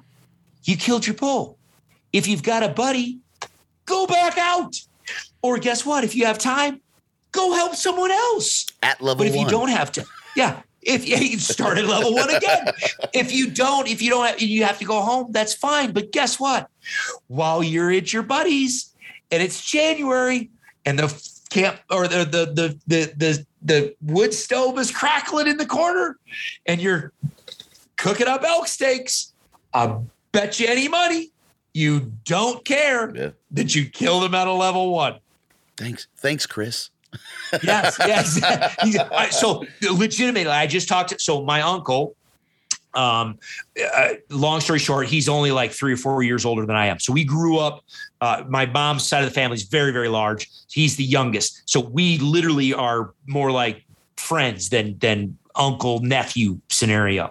And he's been out hunting with me, and and several years back, um, he came out with his son on his son's first elk hunt and we killed a 356. I mean, it was just a, it was, it was one of those things where you're like, seriously, your first hunt, man. With this, this, Ruined. this is the first, the first bull we get to to stand in front of us is a 356 10 year old bull, and we just he he just 12 rings him and it dies 60 yards away. I'm like, well, he's ruined. Yeah. And then the next year, so the next year he had he had a couple opportunities and it didn't happen. And then the next year he didn't have any opportunities. I'm like, good. All right, karma. Excellent. You're on my we're, we're, we're balancing this equation here of Heck yeah. reality here. But so Tom um, wants to come back out. You know, he loves elk hunting and um, long story short, uh, he's been chewing on, you know, ruminating on what, you know, what he wants to do. And we've, you know, he is from upstate New York. Obviously that's where I, our family grew up. So yeah, we, we, talked about the numbers and from tags and travel and food and everything else. He's he's dropping a minimum of about fifteen hundred on average, fifteen hundred dollars every year uh, that he came out to hunt between tags and food and gas and lot, you know, all that type of stuff. And so when you're talking about dumping 15, it's it's one thing to be a resident hunter and you spend 40, 50, whatever dollars, Yep. uh, you know, you're hunting. And then you go home at night. It's different when you're coming from out of state and you're paying out of state dollars and and and and you realize I'm dumping fifteen hundred dollars. Okay, that hold on. You're spending Thank you. fifteen hundred dollars. Yes. Time off work. You're also there. You go. You're not earning, That's are it. you? That's right. you might have earned that time off, but you're Mhm. not making money off that time off. So you're a minimum fifteen hundred dollars that you're going to spend. Really, where is the priority? Is it in the experience of having I bugled, he bugled, I bugled, he bugled, he came back in, ears pinned back, eyes rolled back, Pissing going on okay? himself. or I want to kill an elk. But that would be awesome as a bonus Mhm. because I want to kill an elk. I don't. I'm I'm I'm different. I and I'm I I qualify that to everyone because I'm one of the lone voices out there that is not talking about what everyone else is talking about. So I know that some of you are going to be listening to this and be like, I don't know. Well, okay, stop, stop. You need to get your head wrapped around. I have a completely different fundamental philosophy. And it all depends on what you value, what your value set is for your hunting. If you want if you're hell bent on your, I want that radical, sexy experience. Okay, okay, I you can learn about that in my in my stuff. You absolutely can. That's not my focus. You're gonna go. You're like gonna go all the way through everything I have, and then that's like the last. That's what I do is last resort. There's a lot of other people that you can follow and you can listen to and, and learn from or whatever to, to go right straight to the the ooh sexy bugling bull Sexier strategies. Than a bloody whatever. arrow. right? Not me, brother. Antlers on your back. what? Okay, tell tell me this, man. What is freaking sexier than having a freaking mature herd bull standing seven yards in front of you, and he has no, no flipping clue that anything's wrong. That he literally walks into the doorway, stands, looks around, and then keeps going. And just you're like, what? Thank you very much. There is nothing more satisfying for me. I don't care about him screaming. I can get a bull scream. That's that's that's the easy that's easy to get a bull screaming. What's hard is to get them so close in front of you and relaxed that you can literally hear them swallow. That's freaking sexy. When you can hear their tongue lick their nose. That's freaking awesome. Where you can hear them go and just you're like, ah, yes, take one more step and eat this arrow, please. You know, it's funny that you you bring up that close encounter, that freaking bobcat in that in that uh, that video, five feet, dude, like so dude. close, right? So close that you couldn't angle the camera anymore. I was like, holy yeah. shit, man. So and I, and, and I am a cat man. I love I do. I'm one of those weird people that love cats, but I love cats because of the behavioral part of them. Mm-hmm. They cats don't need you. You know, dogs are a herd animal or a pack animal. They they default. They want to have adult beverage pouring. Um, they uh, they want a pack associated with them. Cats don't need you. Right. Like they, they, they just flat you. don't they, need. They choose to deal. Bingo. Yeah. Bingo. So if you are worthy, if if you provide something for other than food, of course that's. But if from, from a relationship standpoint, you've got to understand and have to ha- have that behavior and and co- that's why I love cats. And so that bobcat, oh yeah, man, five feet. I, I mean, like you saw, I, I mean, I could, I had to move my arm to point the camera down further down the tripod leg, and that's what he saw. And it was when I locked eyes with him because he because I was watching the whole way and he wasn't looking and he and he saw the movement. But if you look closely well, it's hard to t- it's hard to see. I move the camera and he looks up and he's he it, there's like this subtle shift. He's like, "What the hell? Oh shit!" There's some, there's there's it's not this inanimate. Ob- there's an object that's weird that's moved, but it wasn't that. It was an object moved. It eyeballs there's an there's a there's a creature there's something oh crap and i'm out it, that was what finally triggered He's like oh shit but the crazy. fact that that sucker turned around came running in and, oh dude So, I hate to say it, but I've got it. I've got about ten minutes, brother. I've got. Fine. I've got it. I've got to do another podcast. I I have no problems. If you want to do a part three on this, man, when I get home, we'll jump on and do it another one. I oh, enjoy yeah. these conversations, but I've got about ten minutes, and I've got to get on with Dirk Durham and Okay. Dive into a bunch of stuff with no, him. That's fine. So, okay, because you brought it up, and, and because I know somewhat of your personality, right? I want what's that question? I see. I'm so do you really? So I do you put these to the video on? Do you put like on these YouTube or whatever? I probably you, will on this one because it's great. Dude, the funny part is because you get to see. This is what's awesome about doing these Zoom ones because you get to see the, the body language. You see the face. So I'm sitting there, looking at your face, and you're like, you, the words coming out of your mouth are not what your face is saying right now. Just spit it out. Just spit it out. So so what's that question, right? Because you get it all the time. I know you do, right? There's that one question that just just grabs you by the nethers and just squeezes every time you hear it like really what's that question that that guys or gals are asking about elk hunting that just fucking just barks me berserks you so when do you do a challenge bugle that's it That's the one. So when do you so so when do you do a challenge bugle? Challenge bugle doesn't exist. I don't do a challenge bugle. In, in, nature, a challenge bugle doesn't exist, and I've and I've got a video talking about it. The challenge bugle doesn't exist, and I'm gonna I have at this point because I've made that claim, and and I talk uh, if you if you go through my series, you go through the you know the bull vocalization series, I, I, there's all there's like nine I don't know I nine videos in that I talk about all sorts of different vocalizations, mm-hmm. but the first two I talk about contact bugles and dominant bugles, and right there contact bugles, which what everybody else calls locate bugles. Okay, the only reason why I don't say locate bugles is because from a behavior standpoint, they do much more than that. And so when people say a locate bugle, it sounds like okay, that's what it's used for. Okay, well it can be but it also is used for other things. And so I, I, it, there, and I didn't coin the term. Other people have coined the term of contact bugles, and and I think that's a, a legitimate uh, uh, a connotation. For me, I'm the one who coined essentially the dominant bugles. Okay, when you look at a uh, the the what is going on from a and, and this is why I'm going to talk about um, Joel. If you're listening to this, I I'm gonna I I did see your message.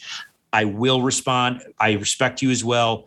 I disagree with the connotation, this idea of this bull calling cows bugle. This this has gotten some traction over these past couple years, and it sounds sexy as all get out.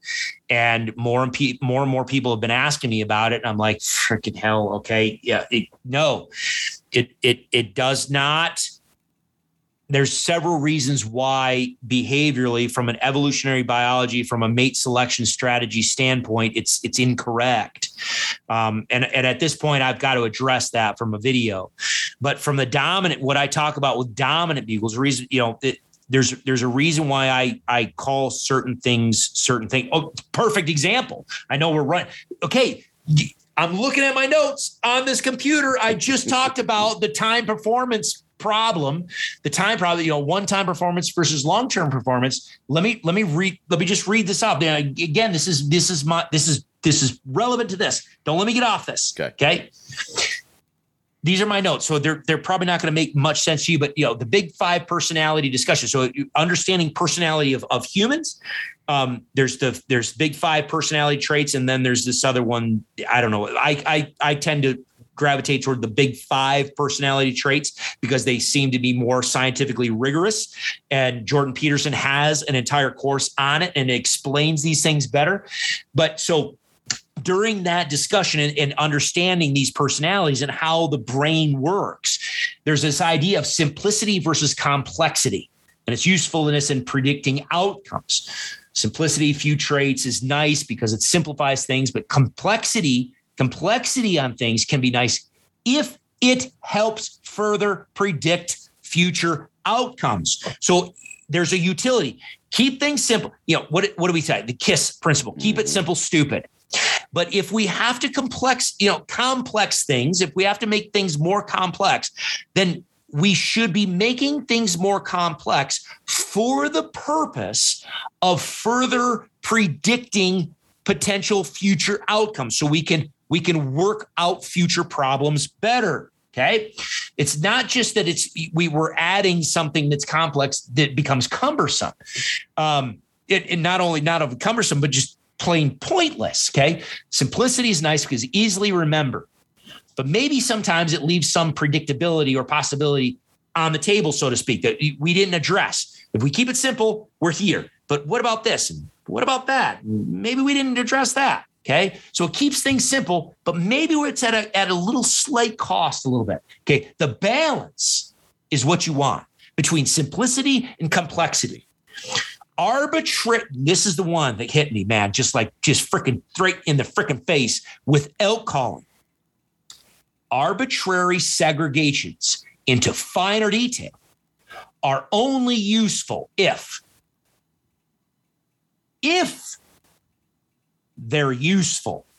Do they reasonably predict something you are interested in or need to know or that you can exploit?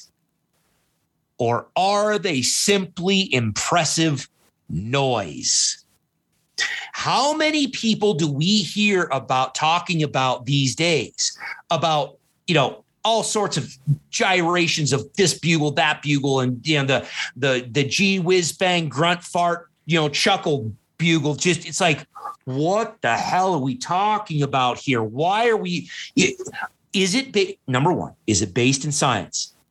Yes or no? Can you back it up? And number two, is it really a unique thing, or is it really just this this nature of a thing that covers all these things. And so I, am going to have to engage some of these latest discussions because there's there's just so many questions coming in. It's it's it's not fair for me just to say, nah, they're bullshit. Chris Roe and Chris Roe style is going to dive in and say, okay, here's what's going on from a behavioral standpoint from an evolutionary biology, from a mate selection standpoint, here's what's going on. But we also need to consider what's going on in the bull as much as we need to consider what's going on in the cow and how the two interplay and how they manifest themselves on the, the landscape, which then translates into how we put our vocalizations on the landscape. So when what just to wrap it up with what that one question, when people say, you know, when do you use a challenge bugle? I a what you're talking about is a dominant bugle. So let's just skip that. The challenge bugle doesn't exist.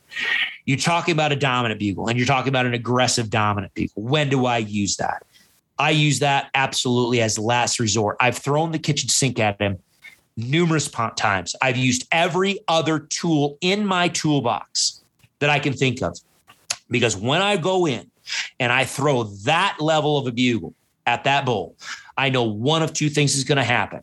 Either he's going to come in and I'm hopefully going to he's going to he's going to move my way and I hope to get a shot opportunity. Or I am going to fundamentally change his behavior on the landscape and that might be the only time I ever see that bull again. See if you saw him.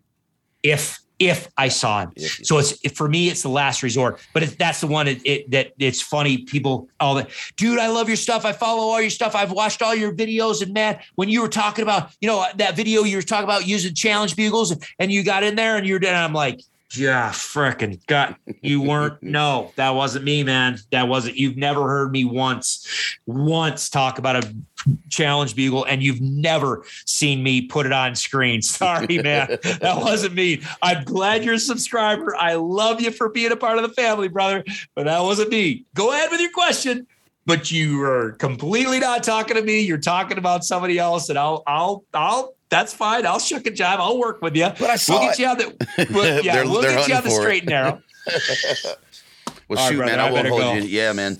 Um, tell Let's Mr. do it. Dirt. Hey, seriously, I'm I'm enjoying our conversations. I let's do it. appreciate you having me on Yeah, here. man. So uh, we've got some time. So when I get home, if you want to do a part three or whatever, just yeah, let me know if this if it works in your schedule. Because yeah, I, I enjoy your I enjoy what I enjoy is your intellectual feedback and play where you're you're asking intelligent questions. You're at not only are you asking intelligent questions but what i do appreciate is you've gone through the material. So it's not just you asking me to give you all the answers that are you know people all the time. Well tell me about this and tell me about this. Tell me okay i've, I've got 50 plus freaking hours on the elk module that you can get that. Well i know but you know i don't want to subscribe. Dude it's freaking $25 it cost me it cost me a lot of money to host that website on you know on the internet because we've got so much video content. It costs me money to put this where you can consume it and this is my job. Well, so I'm Furthermore, not being an ass. I'm not. I'm hey not, Cody, let me shit on the people that did pay the fifty dollars and just give you the information for free. Yes, yes.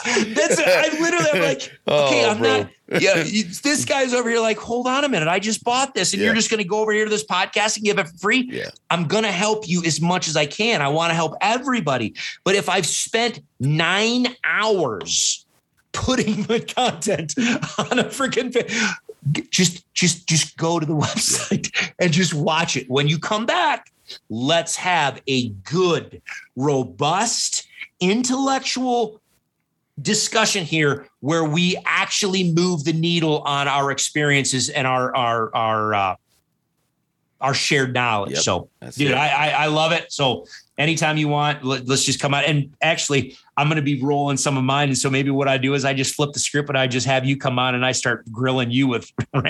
Yeah, let's go. I'm down, man.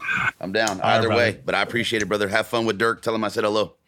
I will do that. I will. If I was close to him, I would kick him in the butt and tell him it was from you. Good deal. All right, First brother. time I saw that man, I said, Dirk Durham, I love you. And he looked at me like, what the, what the hell's this guy? you, you should just come in for a hug right then. Just like just uh, just give me a hug. oh, he looked at me like, what the fuck? All right, man. I'll see you, brother. I'll talk to you soon. All right. Stay right. safe. You too, man. I'll talk to you. Bye. Bye.